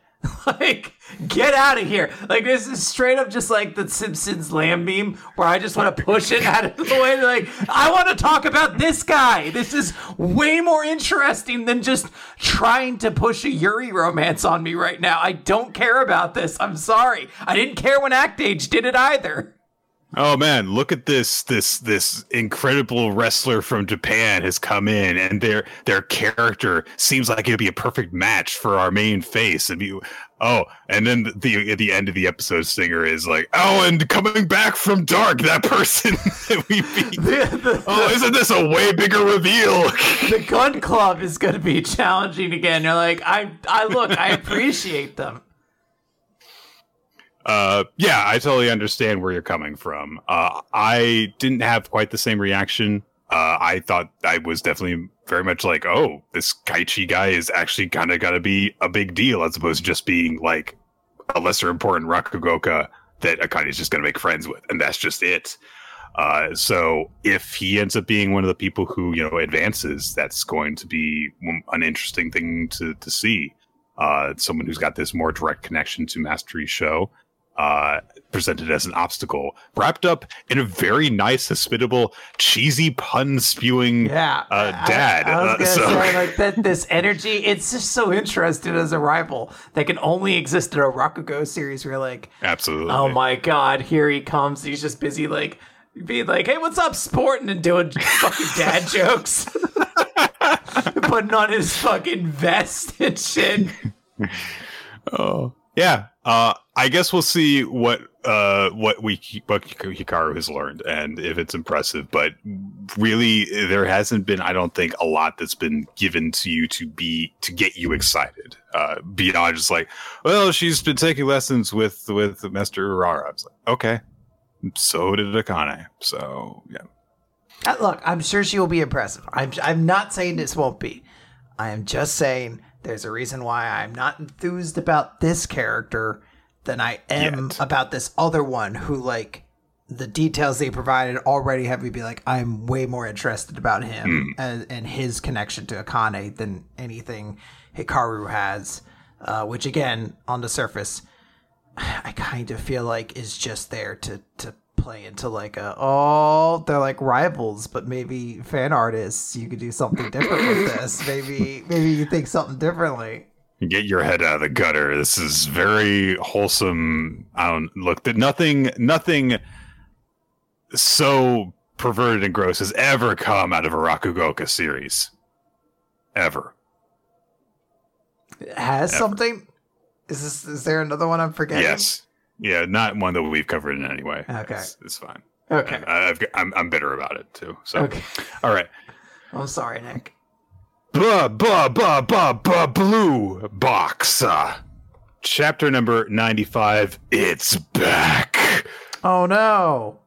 And better than ever. So, Face facts. Your don't opinion don't matter. Nick. Oh come on. You gotta know a little Don't bit. Nope, don't know the rest of it. Okay. Uh, not one, not one of my uh, my themes that gets regular rotation. I'm afraid. so, uh, hey, uh, so Ame, uh, Chinatsu's basketball team won their first run match, so they've advanced, and uh, she's able to meet up with Yumika afterwards. Uh, and so they and start talking. And she says, like, hey, what are you doing here? And Yumika says, well, I got a ticket from that guy on the boys' badminton team. So, you know, congrats on winning. I'm sorry about making it sound like you were slacking off before. I was I was being narrow minded. And uh Chinatsu says, Yeah, and I'm sorry because I didn't say what was on my mind back then. And she starts to tear up and she says, I just wanted to play so much more basketball with you. Aww. I didn't want you to quit. And I wish you'd talk to me and and Yumika's like, "Why are you crying?" And she starts crying. I wanted to play so basketball with you. Fucking adorable. God, I, what dorks. So they finally, you know, they apologize to each other and they they make up and are like, "I missed you." Oh. Uh, and then uh, Nagisa it comes up and uh, uh, says like, "Why are you guys crying?" And like, "She started." and uh, they realize what they're doing, and they look at each other. Wave of memories come from when they had all that fun together, playing basketball together, and they start laughing. Uh, and so we get some narration uh from I believe it's Yumika. I think this is talking. Who is this? Is this love is the most powerful thing? I think he that uses Yumika talking about her boyfriend. I want to say. I think so. yeah. Um, but she says like, yeah, he said that love was the most powerful feeling, and it's more than just trying to get better at the thing you love. It's about the strength you gain just by having something you care about. That's the greatest self affirmation there is. And uh, she turns to Chinatsu and says, "Let's play basketball together again." Just Aww. gals being pals. I love hmm. it. And uh, she thinks to herself, Dad, my power's back. Aww. I didn't quite cry here, but I, I came very close. Came yeah. very close. So, you know, she loved, gain, regained some faith in that whole love power is power thing from her dad, who, you know, fell out of love with her mom, which is understandable why she felt, why yeah. she was affected by that. All right. So the badminton team is. Uh, gonna train on Christmas Eve because Nishi is an asshole who's lonely. So, but hey, Ayame came the man decided to be to do a nice, a really nice manager thing, and she's like, "Hey, Santa Ayame brought you the gift of cookies," and she's got a little Santa cap on, and she's got some bags of cookies for people. They're like, "Thank you, thank you for the cookies, yay!" And this is actually, this is actually really sweet. She gives Kyo Kyo a bunch of bags of cookies because he talked about his siblings and she's like yeah i had some leftover cookies and i didn't want to waste them so here have some extras for your siblings. And kyo's like you didn't have to. And she says i know i didn't have to. I wanted to. Just say thank you. It's actually really nice. Mostly because ayame is just like a cool character so. Um so uh, then, like, uh, people are kind of like uh, starting to go, get ready to go home for the day. Uh, uh, Hina is looking down at uh, Taiki, and Kyo notices this, uh, and uh, they you know, just like you know pass each other. Ayame meets up with Hina and girl whose name I refuse to say, even though it's literally right there in the page. Uh, and it's like I've got, I've got, you know, the older girls said they got coupons for karaoke. Yay, karaoke night, hooray! Uh, Taiki uh, has a moment to himself to think, and it's like, oh, Chinatsu's game is probably over by now. I wish I knew how it went. I wish I at least knew the store. And he's just like, strength training. I'm alone. You have to be alone too. Uh, this is the person I would be like, I don't want to be around you. I, I, I, I don't know how to phrase this you just need to be at a different place than we are. Yeah. at, at all times. Uh, he also says something truly pathetic because they're like, we aren't going to have KFC. We're going to have steamed chicken. We're not going to have cake. We're going to have protein shakes. And they're like, but it's Christmas Eve. The only lover we need is protein. All right, you need help. You need you need more fulfillment in your life, my dude. Uh, but Taiki uh, is like kind of like drawn back out of thinking about Chinatsu by thinking, okay, well, I don't know how things went between them. Uh, I'm curious about how it went, but if I meddle anymore, I'm just going to be annoying. And Christmas Eve only comes once a year, so he's going to just leave it well enough alone, try and enjoy himself, a very healthy decision to make. Good for you, buddy. And uh, we get some, you know, a, a few, a little bit of a collage of, you know, just seeing like where people are up to uh, on Christmas. So we've got, you know, Hina and Ayame doing their karaoke, Kyo, Kyo with his with his siblings, uh, Haru and uh, Carol, Karen, Karen uh, on a date, and uh, Yumika meeting up with her boyfriend, who is upset she's not wearing thigh highs because he's not letting that go, I guess. Uh, and Taiki is uh, working out with the badminton team. so, what a great Christmas celebration this is. Uh, but because Taiki is busy uh, exercising with everyone, uh, he doesn't get a notification on his phone uh, from Chinatsu, who is uh, trying to give him a call uh, because Yumika wanted to say, "Hey, thanks for the ticket and everything." So hey, she at least made, made sure to pass on that, like, hey, it seems like he kind of went out of his way to do this for us. But Chinatsu gets called over by Nagisa, like, hey, we're going to go out and eat together. And Chinatsu starts to agree to go, but then she says, actually, I've got something to do, so I'm going to head home. Ooh. And that's where we leave off.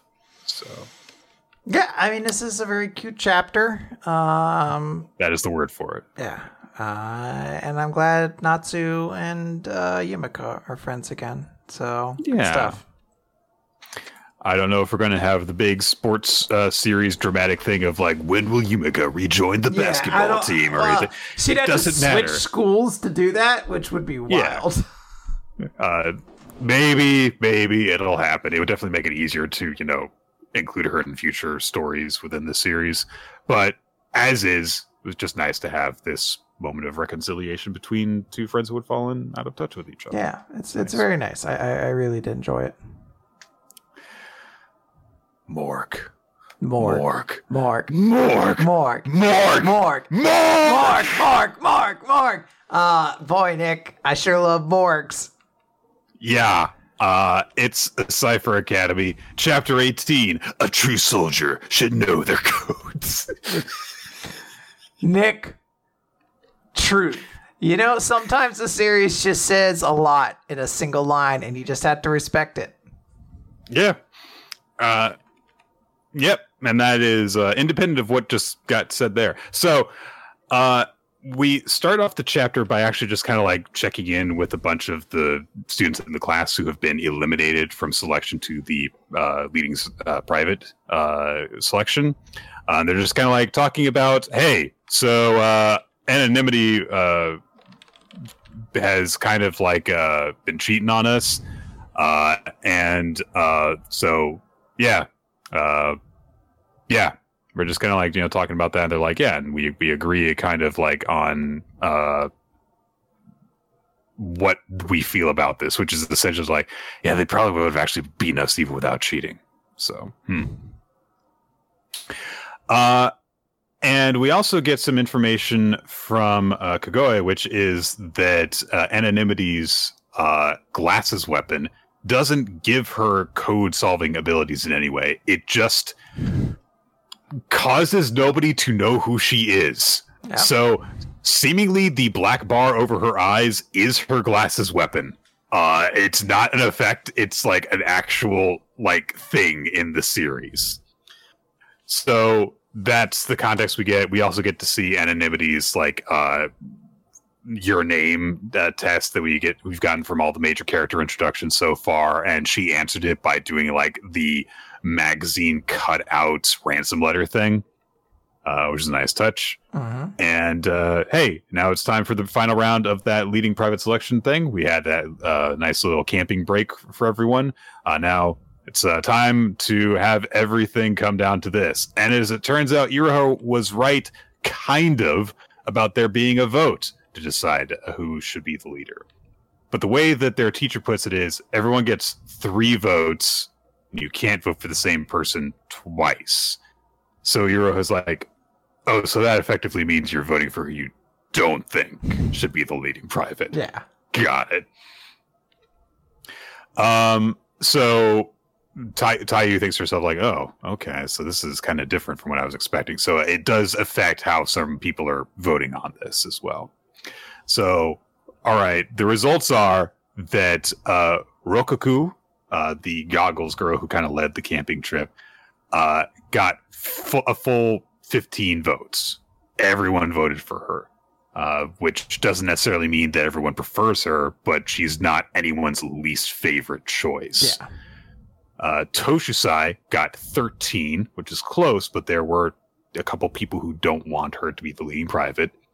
Anonymity Requested got 12 votes, one less than Toshusai, which surprises her because she's like, oh, I thought that you would all hate me for what I did. I cheated up and down. I would Yeah. really would have assumed that you all wouldn't have uh, been on board with me. yeah. Uh, but some of the students think of it as like, look, if everyone only got one vote, no one would have voted for her. But because we are forced to acknowledge that she is skilled, that she's, you know, a lot of people's third least third favorite, which is, hey, you know, like the, one of those things of like, hey, we should have ranked voting kind of things. Uh, but uh, Iroha only has five votes. Uh, All he needed was to be more than five people's third favorite or better, and he only got five votes. This poor guy. Uh, so what is the effect of this? And he does also know right away who actually voted for him. Uh, and it's no surprise. It's like all the people that he kind of got closest to during uh, what we've seen so far uh, in the trials that he's faced. And so, you know, gave him a vote, and uh, Obero and Nohime and everyone. Uh, so the number of votes that they get are converted into poker chips for the leaky poker game that they are being put against each other in. And uh, we get kind of a reiteration of the rules, which is like, look, the game is poker, but codes are involved in determining what the cards are. And we get this honestly really cool looking soup so spread. fucking awesome. Everyone's going so hard. uh, it's not just that it's like a cool shot, but it's also like the way that everyone is posturing. Uh, so anonymity is like doing a thing where it looks like she's trying to cheat, even though she can already see everyone's hands because that's the point of the game. uh, Toshusai is leading in in a way that has to be uncomfortable. Just has to be. Yeah. Uh, and also a nice touch. But her ha- her from- hair has descended. It's it's like on the playing field. Like she just dropped Yeah. that shit on the table. Uh, and it's in a nice touch. We're seeing things from Iroha's perspective, like his view of the table, and so we can see everyone's hands that way. Specifically because uh, everyone can see everyone else's hands instead of their own, and on top of that, all the cards are encrypted. So there's you can you we get some nice shots of everyone's hands in this, and there's definitely a few different ways you can look at certain things, like oh maybe just the giant spade on one of them is the ace of spades, for example. Uh, one of them uh, later on we see one of Iroha's cards that he's holding we see is uh, words f- taken from uh, like the Red Queen's Run, I think it is from uh, Lewis Carroll's Alice books. So it's like, oh, maybe that's the Queen of Hearts. So there's certain things that seems like immediately, oh, I get what this could be. Mhm. And then there are some where it's just like, I that's like a radish with a face. What what, what is that supposed to be? that one's a hammer. I don't know what the hammer means. Uh, and also it's set up so that yeah, you you see each other's hands instead of your own, and you have to bet based on that. So, hmm, what are you're supposed to do? Uh, Kagoe has a conversation with her AI. Oh yeah, remember this guy who showed up once, like a dozen chapters ago? Uh, and he accuses Kagoe of designing the rules of this game specifically for anonymity requested. Uh, which surprises because he's like, I thought you were kind of like rooting for Iroha to win. And Kagoe says, Look, I do love Iroha, even if he doesn't end up as the class leading private. When it comes to poker, however, I mean, I, I, I, I feel like it's got to be, you know, this. So, Mhm. uh, anonymity immediately opens up with a three chip ante, and remember, the most that anyone has is fifteen, so that's pretty strong ante. Uh, and so they're like, okay, anonymity demonstrate the ability to solve a lot of codes at once, so she probably has already deciphered everyone's hands. So that's and probably cheated and sees probably her hand too. Yeah, probably did something. Maybe when she did her hand thing, she did a she held up a mirror or something like that. And Iroha's just like, I call and raise all in, all five votes. so either this is going to pay off in a big, cool shonen moment, or Iroha's immediately going to bust and go out. And if it, that does happen, it will be amazing. It would be so, very funny if that happens. uh, so yeah, that's that's where we leaves things going. And Iroha's, but Iroha's like putting on a, a, a brave face and he just says to anonymity requested, "Are you good at keeping up a poker face? Because keeping up a smile is elementary to me, and it's easy for me to stay positive when I need to make a comeback." Uh-huh.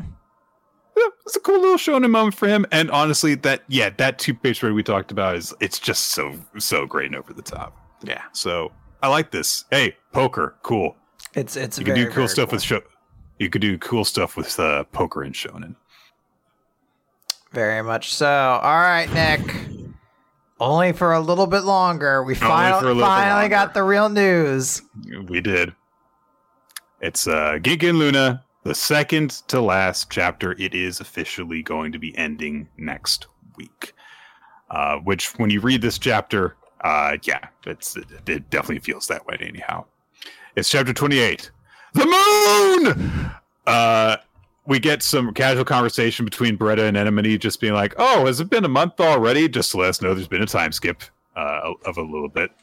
Uh, and Ginka is off fishing by himself to be alone with his thoughts about all the mistakes that he's made. And he says, "What was my even my first mistake?" And he just keeps on kind of going back and back and back, not just th- through his time with Glüna, but all the way back to when he let his sister down. And uh, he says to himself, "At least Glüna's still alive." Now that she's forgotten about me, she could live happily ever. The dark mage guy who was around for a little bit shows up uh, and and says, "You're wasting away, Ginka. You didn't even notice me at this short distance. You've grown weak." And Ginka's like, "Yeah, I am weak." And he thinks back to when he first joined the guild, and it was like, "Oh, you've got horns. That's so cool. You've got incredible magical talent and stuff." And he's like, "Yeah, I was happy I could use my abilities." but honestly, I knew that my sister must be cursing my name because she'd waited so long for me to come and save her, and then she died. All I'd brought her was misfortune.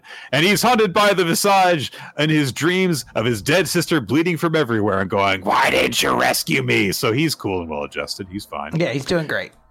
He's doing fine.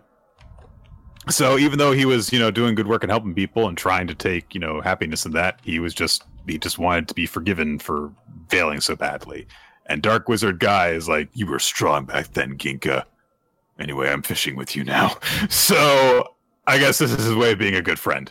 Um, and he tells him that, like, look, you're different than you were before, Ginka, and I want to be stronger than anyone. That'd be enough for me, but you're not the same as that.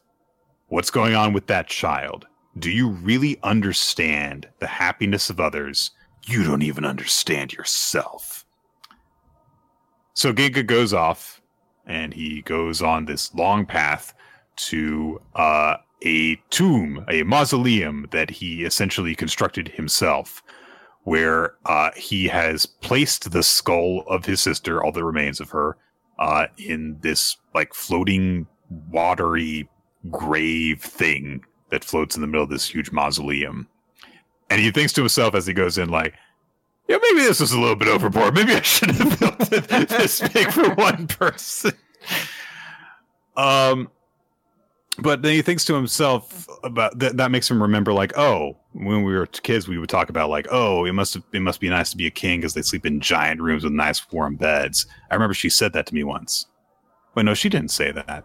I said that, and he actually remembers what she actually said. You know, when he was like, oh, it'd be nice if we had a really nice place to sleep and she kind of bumped him on the head and said, Look, those might be good for castles, but I like it here because look, we've got this great view of the moon. Even kings don't get to see this view.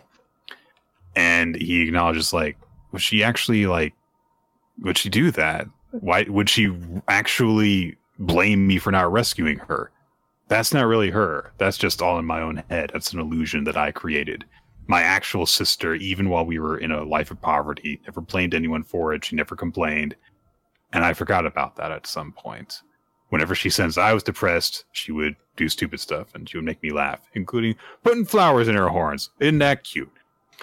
Uh, and she he just thinks to himself she was always so kind. So he takes action in the present, carves a big hole in the ceiling of the mausoleum so that the spirit of his sister has a nice view of the moon. Isn't that nice? Aww. And uh, I guess that happened in the past, or I don't know. He's talking to um, Darkness Wizard guy in the boat, so I don't know what the timing of all this is and how it relates to each other. Anyway, uh, Dark Wizard guy encourages Glüna, like, look, you know, that child's magical energy is what's keeping you alive. So how come, even though she's forgotten about you, you're still here? Shouldn't you be doing something else right now? Uh, so Ginka thinks to himself, if I want Glüna to be happy, what would she have to say about that? And he thinks about her as he actually knew her, and, and in his mind, he imagines her saying, Of course, I'm afraid to lose my memories because I worry if that would change who I am. But there's one thing that's different from before. This time, I've got a lot of people who remember what sort of person I used to be. Aw. And uh, so he barges into a room where all of our favorite characters are, all our favorite characters, and says, I've got a request. Uh, so we're going to have a big farewell chapter next time, I'm sure. And uh, that'll be that. Yeah, this is officially done. Next chapter is the last one. We start getting new series very, very soon. I think it's four this of is, them. Uh, one of this is one of the uh, chapters that I think shows a bit of the promise that Ginka and Glüna could have had uh, if it had kind of just like focused on what worked at certain points. Uh, it seemed a little bit aimless at times. Uh, I think we can safely say on reflection. Yeah, I feel like next week will be uh, a spot where we can really sort of dissect what we thought worked with the series and what didn't. Um, so I, I will simply say this chapter in a vacuum shows uh, some promise, but uh, ultimately it is a series that has felt like it has been having the Grim Reaper specter over top of it for like three months now. So uh, I'm kind of glad to see it's just about to, to get out of here. Yep. Yep. just gonna get past it. With all due respect. Um, all right, Nick, let's talk about Mashle, Magic and Muscles, chapter uh 150. Yeah. Where is is there not? Ochoa and Uh, the choice of betrayal. Oh, right, there's a cover spread this time. Uh so yeah, we open with the Choa, who has watched Innocent Zero basically take out the rest of the Divine Visionaries, and he's like, "Phew! Really made the good side, the good decision to switch sides. That really worked out." Uh, and he's just like, you know, so he's like, sorry, everybody, but you know, it just works out like this way, you know, and I'll get to serve as Innocent Zero's loyal butler. Complete with bushy mustache. Yeah, and uh, then we're gonna travel in the summer, and then in the winter, I'll curl up with his dog, and it's just it's about just picking the right side, you know. And I I made the right decision. So we see Innocent Zero approaching Mash, who has like a big barrier protecting him. And he's like, this is a stalling tactic and a pitiful one, and just sort of explodes it. And he's he's powering up his big special ultimate attack. He's gonna kill Mash, but he's hit with a gravity attack. Uh, Ochoa is also hit with it, uh, and we see He deserves it. yeah, we see Finn, Lance, and uh, Dot are all still up, and they're like, "It's not over yet." He's like, "You students, I spared you, and yet you still stand against me." And Ochoa's like, "Why are they still resisting?" He turns, he sees Meliadoul, and uh, Ochoa uh, or Meliadoul's like, Ochoa's like, "Yeah, boss lady, you know I've already gone in on Innocent Zero, right?" and she's like, "Shut up." Oh no, he's, he, he, says specifically says, he if says- you don't stop talking, people might start to think we're Yeah, friends. he says shut up because people might start to think we're friends.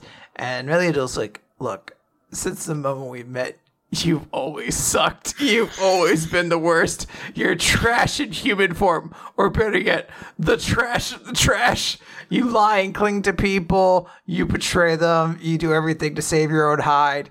You're the scum you'd get off the bottom of the pot if humanity were boiled down to its worst elements. No one is more completely unlovable. And it was just like, yeah, really, really cutting deep there. But she pauses and says, yet and we see like a montage of how Meliadoul met Ochoa, like kind of uh, underneath like a collapsed building, and took him in, and you know trained him, and and did all these little things, and then show, sees him later on, like she she goes sees him steal a piece of bread, run off, and she follows him and see that he's he's feeding like a, a puppy who was stuck in the same spot he was, and she says, "Yet I know." That for all you are, you are not evil. When you cheat at life, a part of you fails to follow through, and that is why I can never hate you. You are one of the most human souls I know, your inner ugliness included. Flee. Innocent Zero will kill you when this is all over. You are nothing to him. You are just someone else to kill or enslave. So go, go find some cave to live in. And Ochoa's like, yeah, you're right. I'm probably just going to be killed as an afterthought. Thanks, bye. and really, the duel just thinks he runs off like, you know a person long enough, flaws be damned, you come to care about them. Yeah. And Ochoa's just like, look, I feel bad for you all, but I gotta live. And there's nothing evil about that. Everyone puts their life first. As this is happening, basically, we see uh, Innocent Zero taking on the last of the the Adler students, and he sees a big laser blast come towards him. And he's like, "Oh, I don't want to die!" And boom, big gravity attack knocks it down. And Lance is like, "Just go and get out of our way." And he's like, "Hey, why did you protect a traitor like me, though?" And Lance says, "I just no longer want to live in a way that would disappoint my sister." And there's like a beat, and he's like, because I'm obsessed. And He opens up his jacket. He has like a hundred. Yeah, can't remember. Can't forget about that. Can't yeah, forget about gotta that. Gotta get a little gag in there. So uh, he's like, if I can't do that much, I might as well be dead. And we end with a little bit of a, a flashback, Nick, to explain the question we've all been asking. Why does Ochoa have like a gator hat on? And it shows that Meliadoul gave him one because he was such a coward and scary cat so if he put on the skater suit, he might have courage. Aww. The most courageous animals known to mankind alligators. Gators. uh, yeah, this was a very nice chapter. It was very neat to see Mashle of all series hitting on the point of like, look, even the worst of people don't deserve to just be killed for no reason. Yeah. Uh, you know it's and i'd like that she pressed the point of like look you're awful. You're so awful but i know you're not actually evil. And so she grew, has grown fond of him kind of in spite of all of that and despite the fact that she fully acknowledges like you're a really shitty person but i care about you. Uh, and i love the way that she lays it out and i also like that we have to wait a little bit before we see any form of like another shoe drop with the joe like uh, if he's actually going to try and help out or anything like that it's like no He's just instead of fully throwing in with Innocent Zero to preserve his own life, is just running away to preserve his own life. Yeah. Uh, but will something happen with that? Oh, so, I don't know. It would be really funny if it didn't. Like he did. Exactly. next chapter, he is just like, "All right, peace," just runs away. Leaves. Yeah. But I imagine it, it is. It is going to lead into something like a sweet little moment. Uh, so yeah, it's it's a different kind of thing than I think we're kind of used to with uh, with Mashle, but it was very very nice, and mm-hmm. also it did have some silly jokes too. Absolutely. All right. So uh, there's some fighting going on in the Elusive Samurai Miura 1335 uh, because of you know the the, the, the fighting stuff happens, and uh, the, the, the, the the redhead brother guys are, are, are fighting on the front lines, and one of them gets their arms just fucking chopped off immediately. Like, wow, I'm glad we got to know this guy too. He's got his arm chopped off, and uh, his uh, brother uh, reacts to it, and then wouldn't you know it? There's another guy in in a hooved animal mask. This one's a bull, and he's charging through, and he's super strong with people and Takauji's army just completely outclasses Tokiyuki's army.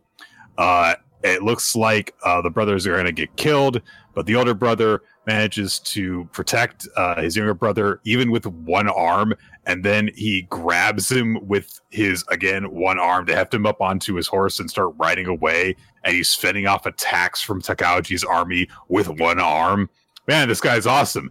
I'm so I'm I'm really looking forward to when he just like becomes a cool one-armed fighting guy. You know, that'll be great. Uh, so there's some pots by the by the shore. Uh, it's a little bit random, but it's because they're like you know from a previous like you know ship, so they're just left there. And uh, in a bizarre moment, uh, Miura says to his brother Hachiro, "You go right ahead. I'll hide in that pot and rest." it's just a little bit weird. um. So yeah, Hachiro says like, "But you're gonna die," and he says, "No, no, no. Our little o- lord has ordered that I live." And we actually see the result of that whole thing where uh, Miura had offered up his son to be like Tokiyuki's prisoner, so they would be like, "Oh, it'll be a symbol to keep me in line." And Tokiyuki says, "Look, allow your heir to join the Ashikaga instead. If we lose here, the Miura clan will still survive that way." So that's nice. Uh, he did a nice thing for him, and then he took his hand and he said, "Don't let ideals stop you from saving your life and your clan." And uh, Miura's like, "Yeah, that his kindness only underscores my own shortcomings." So he tells Hachiro, "Look, return to the Miura, watch over my child." Uh, and he says, "Well, I, I want to pursue justice with Hojo-sama, though." And he says, "Look, you can only pursue individual justice so far. If you take responsibility for many people, then they will flock to your banner and lend you strength in the service of justice. Go home." Uh, and uh, so Hachiro rides off, crying because he knows that his brother is doomed. Uh, but we get this big inspirational thing about how Tokiyuki's fighters didn't commit nearly as many suicides as the Ashikaga. Like, all right. Oh, that's good. That's good. They still died, uh, but uh, you know they they died fighting instead of committing seppuku and stuff.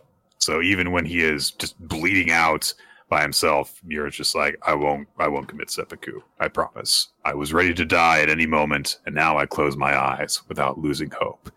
If I wake up tomorrow, I will live the day to the fullest. But he's probably gonna die. He's, he's got a giant, giant arm wound, and he's not received any medical treatment. Nah, dude, you just you spit on it. You know, throw some dirt on it, and you're good to go. You know, just you know, work work out the kink in that shoulder. It'll be fine. Yeah. Uh, yeah. So then we just kind of cut ahead to August 18th to a different battle. Uh, and they're like, Miura didn't die for nothing. I, I don't want to say like, well, we didn't see him die, but I mean, it's the Shonen series, but also it's historical fiction. But I also didn't see anything that said that. I also didn't see anything that said Miura definitely died that day. So it's like, I mean, maybe, maybe, I don't know. But I also don't really care one way or the other. Nick, what if he shows back up a big hero moment? Your favorite two character. mo- we met him two months of publication ago. uh, so yeah, Tokiyuki's main force is now squaring off against those generals that fucked up the Miuras and also Nagoe, the kid general that we knew for three chapters. Uh, and they're like, yeah, we're through their sacrifice, we've learned how strong our opponents are. We're not going to back down. Uh, and uh, so they're like, all right, let's do this. Yorikuni, avenge your brother. That's right. The steerhead guy is also Imagawa's brother. Uh, Who? The horse guy? the horse guy, his brother. Oh, Yeah. okay. This is a bullhead guy. So it's just like a gimmick in their family. Like everybody wears like a weird little animal head Yeah. mask and like goes all hog wild with it. Uh, that's like a kind of fun gimmick. Um, hmm. I'm trying to think as we wait for Nick to unroboticize. What would be the animal masks you would want to wear in your family? And I love Minotaur, so a bull would be cool. But I, I guess. yeah. All right, next back. There we go. Oh, nope. I spoke too soon. He's not. He came back for a hot moment and then rode off into the sunset again. Of uh, you you seem illegible to me now. okay, so- you're good. It took a second there. Okay. All right. Yeah, uh, I, I look forward to eventually meeting the brother who wears the chicken head uh, in this family. Just like Ultimate Chicken Horse. Yeah, or uh, I don't know, El Pollo Loco, I think is one of them. So Aw, that's good. All right, Nick, you want to wrap this up? yeah, uh, I guess that we'll we'll do that because there's There's no One Piece. there's no One. Piece this week. So yeah, it's Black Clover time. Let's talk about Black Clover. This is page 356, Neverland. So Master Lucius is like, wow, you really are strong. Uh, but you're gonna you're gonna you're gonna need to do more than that to defeat us. And the angels all start gathering their power. A bunch of people try to attack them, and the angels counter it. And they're like, oh, but they just use several types of magic at once. And I'm like, yes, this rare thing of someone being able to use multiple types of magic. I believe it's Morris who's just like, yes, yes, this is beautiful.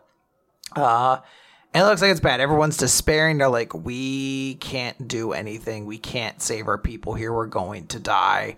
Uh, but Sol stands up. It's like, nope. Uh, uh, look, there are peasants who have fought just as hard and just as reckless, and they grew strong. So I can't do anything less than they do. Comes at him with a big mud golem, and the, the angel fires its laser beam.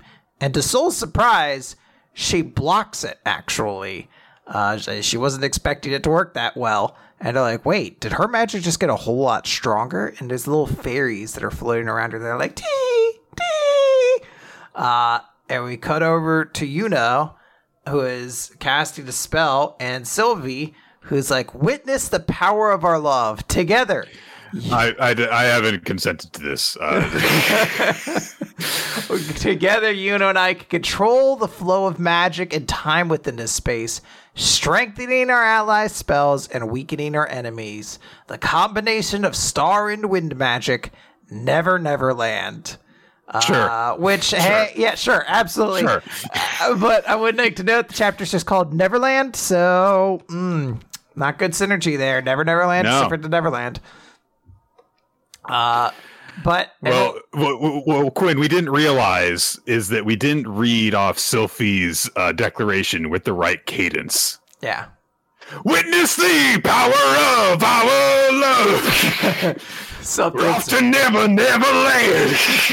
That would be great if it's like everything you know does is like fairy tale and like Prince Charming inspired, and then there's just one Metallica reference. yeah, yeah. He's like, I will take you down, Master Lucius. Give me fuel, give me fire, give me that which I desire. and then he just shoots him with a gun. Uh so we cut we cut over to I do not remember this character's name, but he was a rival that Yuno had within the Golden Dawn like fucking three hundred chapters ago. Was it Hans? Was that his name? Eh, sure.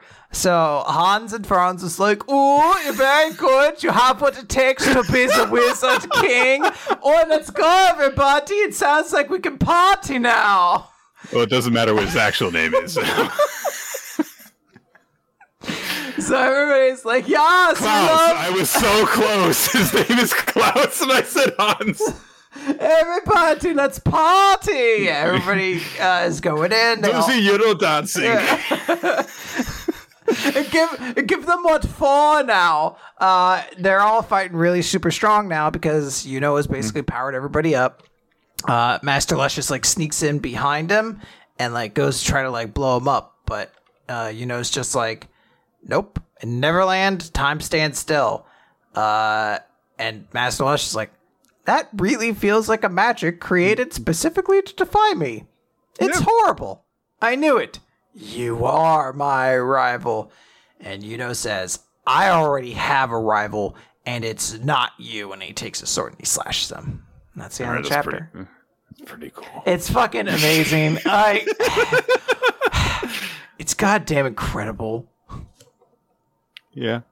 Uh, yeah. It. I don't know if I really ever clocked that Yuno would have the type of just ability boosting magic to just go to just say everyone uh, keep on fighting everyone come crawling faster uh and but yeah i mean it's like it's i because we know that Yuno's not going to win. Like it's that's just not going. Narratively, to it would be very So- funny if Asta shows up and he's Yeah. like, "I beat him. He's dead." Yeah, we all know for whom the bell tolls in this fight. Uh, but it's it's nice to see you know build being built up this much for the sake of this. Uh, so yeah, sure, I will buy that his powers combine in such a way that he's able to just make everyone stronger just by being there. Yeah. Uh, why why not? Uh, and uh, yeah, it was it was cool. Uh, even being these minor characters that we've never really had a, a need to actually care about them in any way. Just seeing them is like, oh wow, I'm kind of cool now. Sure, I'll take that. And uh, it, it ultimately it was just a, a neat chapter to build up what's going to be Yuno's defeat. And uh, yeah, nothing else matters. Yeah, uh, great, great way to end it. Uh, I will say, like, I agree with you. Where like when uh, it revealed, like, oh, Eunice casts a spell that powers everyone in the kingdom. I was like, all right, if I squint really, really hard, I can kind of see how like fairy wind magic and stars combined together could accomplish this. I'll go along with it. When he's also like, also I control all time within it. I'm like, I don't understand how that makes sense, but whatever, I guess. That was a bit. That was a bit of an extra, an extra nudge of like. Also, I'm immune to your time magics. All right. I'm like, sure, my dog. At this point, I'm just so used to the like actual power scale of Black Clover just making zero sense that like if I still had a problem with the 350 chapters in, I I don't know. Eventually, Stockholm syndrome just gets the better of you. yeah.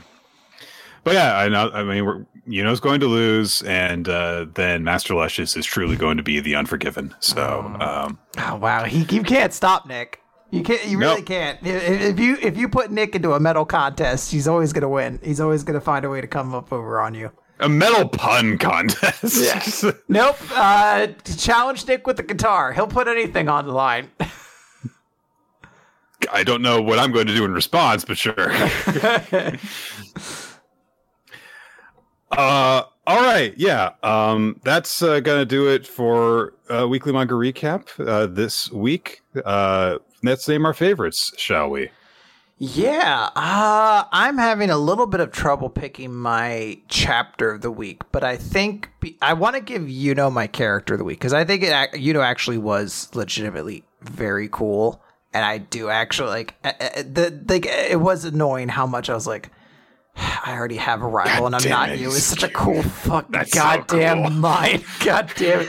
So, uh, because I'm giving Yuno my character of the week, I wanted to give a Choa my character of the week as well. But I think because I can't do that, I'm going to give Mashle my chapter of the week, and I'll I'll, I'll say that. Understandable. Uh, I'll I'll clock that. Uh, I can't I can't give a Cho my character of the week because I still think he's just so shitty. but in the same vein, I'm gonna give Meliadoul my character of the week Oh. because honestly, her part of it was really what I found nice. Uh, just you know, putting playing home like, look, this is you're awful, but I feel like I have to save you. Uh, and uh, in terms of chapter of the week, I am. Uh, oh boy, this is kind of this is hard because there's just some nice chapters that just kind of like just stand on their own merits. Uh, I am going to ultimately go with Kaiju number eight just because it's the most straightforward. Oh, this was nice to just see a cool punch happen uh, out of everything.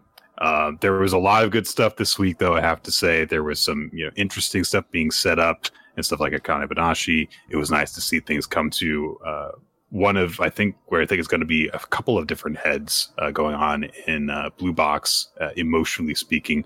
And yeah, the Black Clover thing was cool too, uh, uh, and also Chainsaw Man. But Kaiju number eight, I think it just stands out for me, and that's the first chapter that I read for this run of stuff, and it's still the one that I like the most. Yep. All right. Uh, that is going to do it for weekly manga recap. I think. Nick, are you ready? Yeah. To wrap this. Oh wow, sorry. The audience, by the way, picked uh, Chainsaw Man as their chapter of the week, and uh, Kafka from Kaiju Number Eight as their character of the week. Sorry. lot of lot of uh, a lot of kaiju and demon love going on today. Hmm. All right, guys, that is going to do it for this week of Weekly Manga Recap. Thank you all for joining us here on twitch.tv slash RollSU, where we stream the show uh, Wednesdays at around uh, 7.30 Eastern Time in the PM. Uh, You can also check out our past episodes on weeklymangarecap.podbean.com as well as youtube.com slash weeklymanga if you want that sweet video version. But we're also available to, to listen to essentially anywhere the podcasts get uh, shared to, iTunes and Spotify and all that stuff. We also want to thank people who support the show, make it what it is by uh, supporting us on uh, patreon.com slash weekly manga recap, where you can also see bonus content that we have uh, put up for you guys to enjoy. And we also want to thank everyone in our Discord server for uh, building a nice, wonderful community that uh, does cool stuff, discusses chapters as they come out each week. Uh, we also send out an alert there when stuff goes live, as well as on social media. Uh, and uh, just like cool stuff happens there. You can also use that to find the Google Doc maintained by Ninja X3i, make a recommendation for a future series for us to cover, or ask us a question that'll be answered on a future Q&A episode. Look up statistics associated with the history of the show as we have been going on for over 10 years now, and there's a lot to keep track of in terms of what we have covered and what's been highlights in our experience of reading stuff. Uh, and we also want to thank Milo Jack and Wednesday Dale Cheddar for creating the opening sequence of the show, which you can see in the YouTube versions of it. And also uh, Steve Man. Steve Man Art is where you can find out all find all of his stuff uh, for the occasional tile cards that he makes for the YouTube versions as well. Mm-hmm. All right, ready to ready to reveal what's coming next. I forgot to pick one before the episode started. Oh, so- Nick! Oh I'm no! not a professional podcaster. I just don't. I just bad at this. I just, should- do I vamp for you to find time, or do you want to? I'm looking at this. I'm looking at the list literally right now. I'm trying to find something that it, that speaks to me. So Well, do you want help? Do you want me to help you pick one? yes, please. Uh. Oh god, the first thing that came to mind is that people before the show were like, "Oh, nice quick recommendation. Next time, Hajime no Ippo." Uh, no, I don't. uh, nothing like that could happen. You are not prepared. Uh, all right. Let me let me pop over. Where are recommended series? You're gonna be here with us, guys. Um. Well, what what are you in? What are you in the mood for, Nick? just anything, honestly. All right. Why not? Uh. Oh, why don't we talk about Fire Punch? People talk about that all the time. That we can get to know about Fire what Ch- yeah, Chainsaw Man's uh, or Oh. Series before Chainsaw Man. I, I that is been, definitely been on the list of things that we wanted to do eventually. So yeah, okay, sure. There you go. Fucking fucking do it. Sure. All right, Fire Punch. Fire Punch. Boom. Done. See. Done. Sometimes That's just- sometimes that's the recommendation that I picked. Nick was the one who wanted that, actually. Yeah. Well, that's the end of the All right, bye. I can't hear anything goodbye.